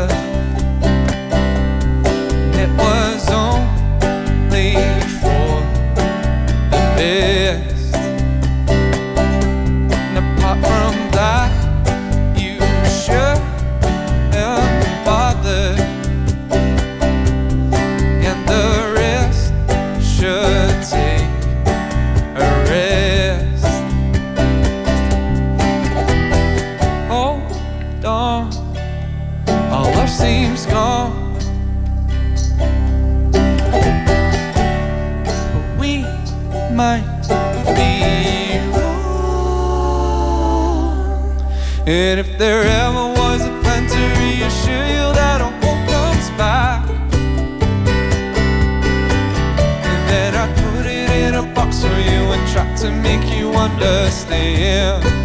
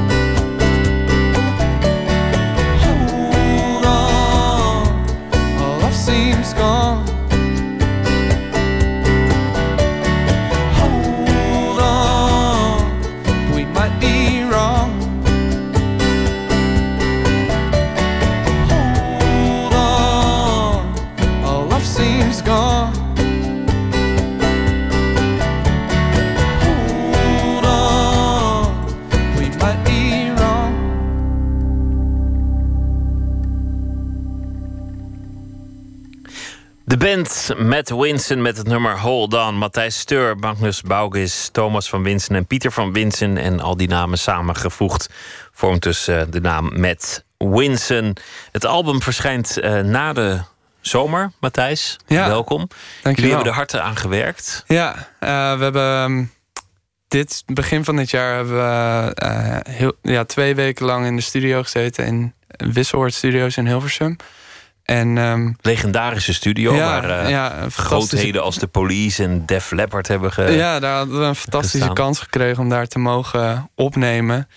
En dat hele proces van opnemen en daarna mixen en of editen, mixen, masteren, dat, eh, dat nam een paar maanden in beslag. En ja, twee weken geleden hebben we alles in mogen leveren. En ehm, nu wachten we dat, op het moment dat alles gedrukt is en dat, ehm, dat we het eh, fysiek in handen krijgen, dus op CD en op vinyl. Dus dat is heel span- spannend en dat zal ongeveer in september eh, gaan gebeuren. En zitten jullie bij een groot label? Hebben jullie een, machine achter je die, die gaat zorgen dat het overal terecht Ehm, komt? ja, we, we, we hebben getekend begin dit jaar ook bij, het, eh, bij V2. En V2 is het label van Nederlandse artiesten als Mr. Mississippi en Blauwtsoen. Eh, dus het is wel een, ja, het is Dat een is redelijk. major. Ja, het is een groot label in Nederland, dus daar zijn we heel blij mee. Wat is de achtergrond van, van jullie groep? Twee broers, en, eh, althans dat meen ik uit de achternamen af te Ja, leiden. klopt. En ehm, één iemand uit eh, Letland ook nog. Ja. Hoe, hoe zijn jullie elkaar tegengekomen? Hoe, hoe zijn jullie eh, aan de praat geraakt? Hoe is het gegaan? Ehm, Pieter en ik studeerden allebei in Leiden en we deden dezelfde studie. En ehm, we kwamen elkaar wel eens tegen en we wisten wel van elkaar van we maken muziek. Ehm, op een gegeven moment waren we op een huisfeestje en daar werd ook muziek gemaakt. En toen had Pieter mij eh, horen zingen en gitaar horen spelen. En toen eh, kreeg ik de dag erna een uh, Facebook berichtje van Pieter. Zo, hey, ehm, ja, misschien een beetje raar, maar zullen we eens een keer samen muziek gaan maken? Het voelde een beetje als, als een soort van eerste date. En dat, dat pakte heel goed uit. Dus ik ben naar Pieters studentenkamer gegaan. Daar hebben we ja, eigenlijk vanaf het eerste moment al bepaald dat we eigen liedjes wilden schrijven. En het klikte heel goed. Um, dus zo, zodoende dat ik Pieter leerde kennen. En hebben jullie toen afspraak gemaakt van dit moet ongeveer het genre zijn? Of kwam dat vanzelf? Was het gewoon wat jullie meenamen? Het, eigenlijk kwam het, kwam het vanzelf. Uh, ja, zo'n eerste, zo'n eerste avond bespreek je dan een beetje van wat, wat vind jij mooie muziek en uh, waar luister jij graag naar? En daar kwamen we eigenlijk op hetzelfde uit iedere keer. Dus dat. Uh, Noem eens iets. Um, nou, toen de tijd, toen luisterden we allebei heel veel naar Beirut. Uh, Bon Iver luisteren we allebei heel veel naar. Maar ook oude dingen als uh, Jim Croce en uh, Crosby, Stills, Nash Young. Uiteraard, um, mooi. Dus, ja. dus zodoende dat, ja, dat klikte heel goed. en een paar jaar hebben we een beetje aangemodderd. Totdat we op een gegeven moment dachten van... ja, het is toch wel leuk als we het wat groter proberen te maken. En toen kwam de toevoeging van Thomas, de het broertje van Pieter, de drummer. En uh, toen hebben we ons opgegeven voor, een, uh, voor de lokale grote prijs, de grote prijs van de Bollenstreek. En toen behaalden we de finale en toen wilden we het nog ietsjes groter maken. En toen, kende, toen zei Pieter, ik ken nog een trompetist vanuit een ander bandje waar hij toen in speelde. Um, en zodoende dat Magnus erbij kwam. Nou, zo zie je maar. De Bollenstreek. If you make ja. it there, you'll make it Anywhere. En jullie zijn eh, te zien binnenkort eh, op het Picnic Festival in Leiden. En ook op het Living Room Festival in Amsterdam. En vanaf september dan uh, barst het los met optredens en promotie. Ja. Wens ik jullie heel veel succes en heel veel plezier. En heel veel dank dat jullie hier willen ja, zijn. heel erg bedankt. Met Winson. Jan Glas is beeldend kunstenaar, fotograaf, schrijver en dichter. En deze week zal hij elke nacht de uitzending afsluiten met poëzie. En hij heeft gekozen voor een eigen gedicht zonder titel.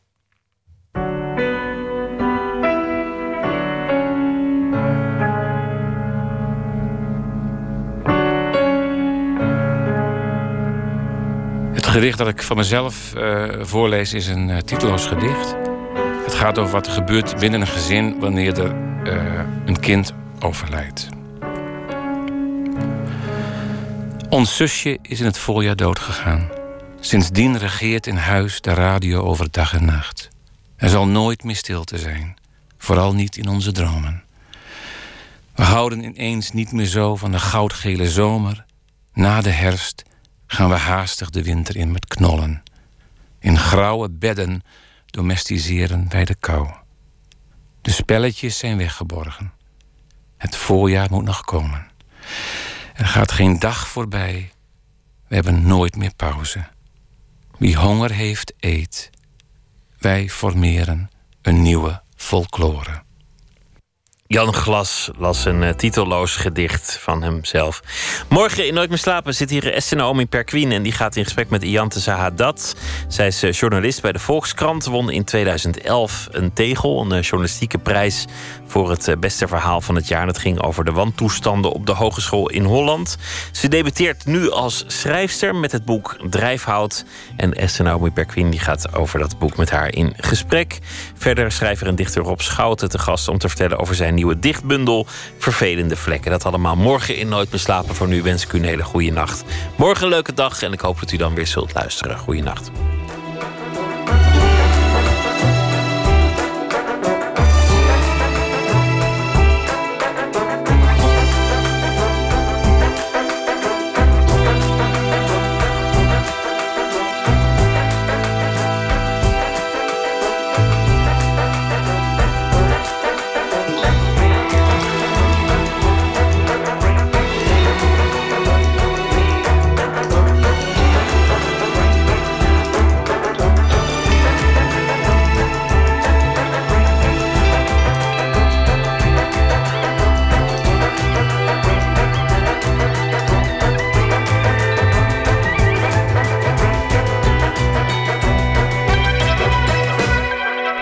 Radio 1, het nieuws van alle kanten.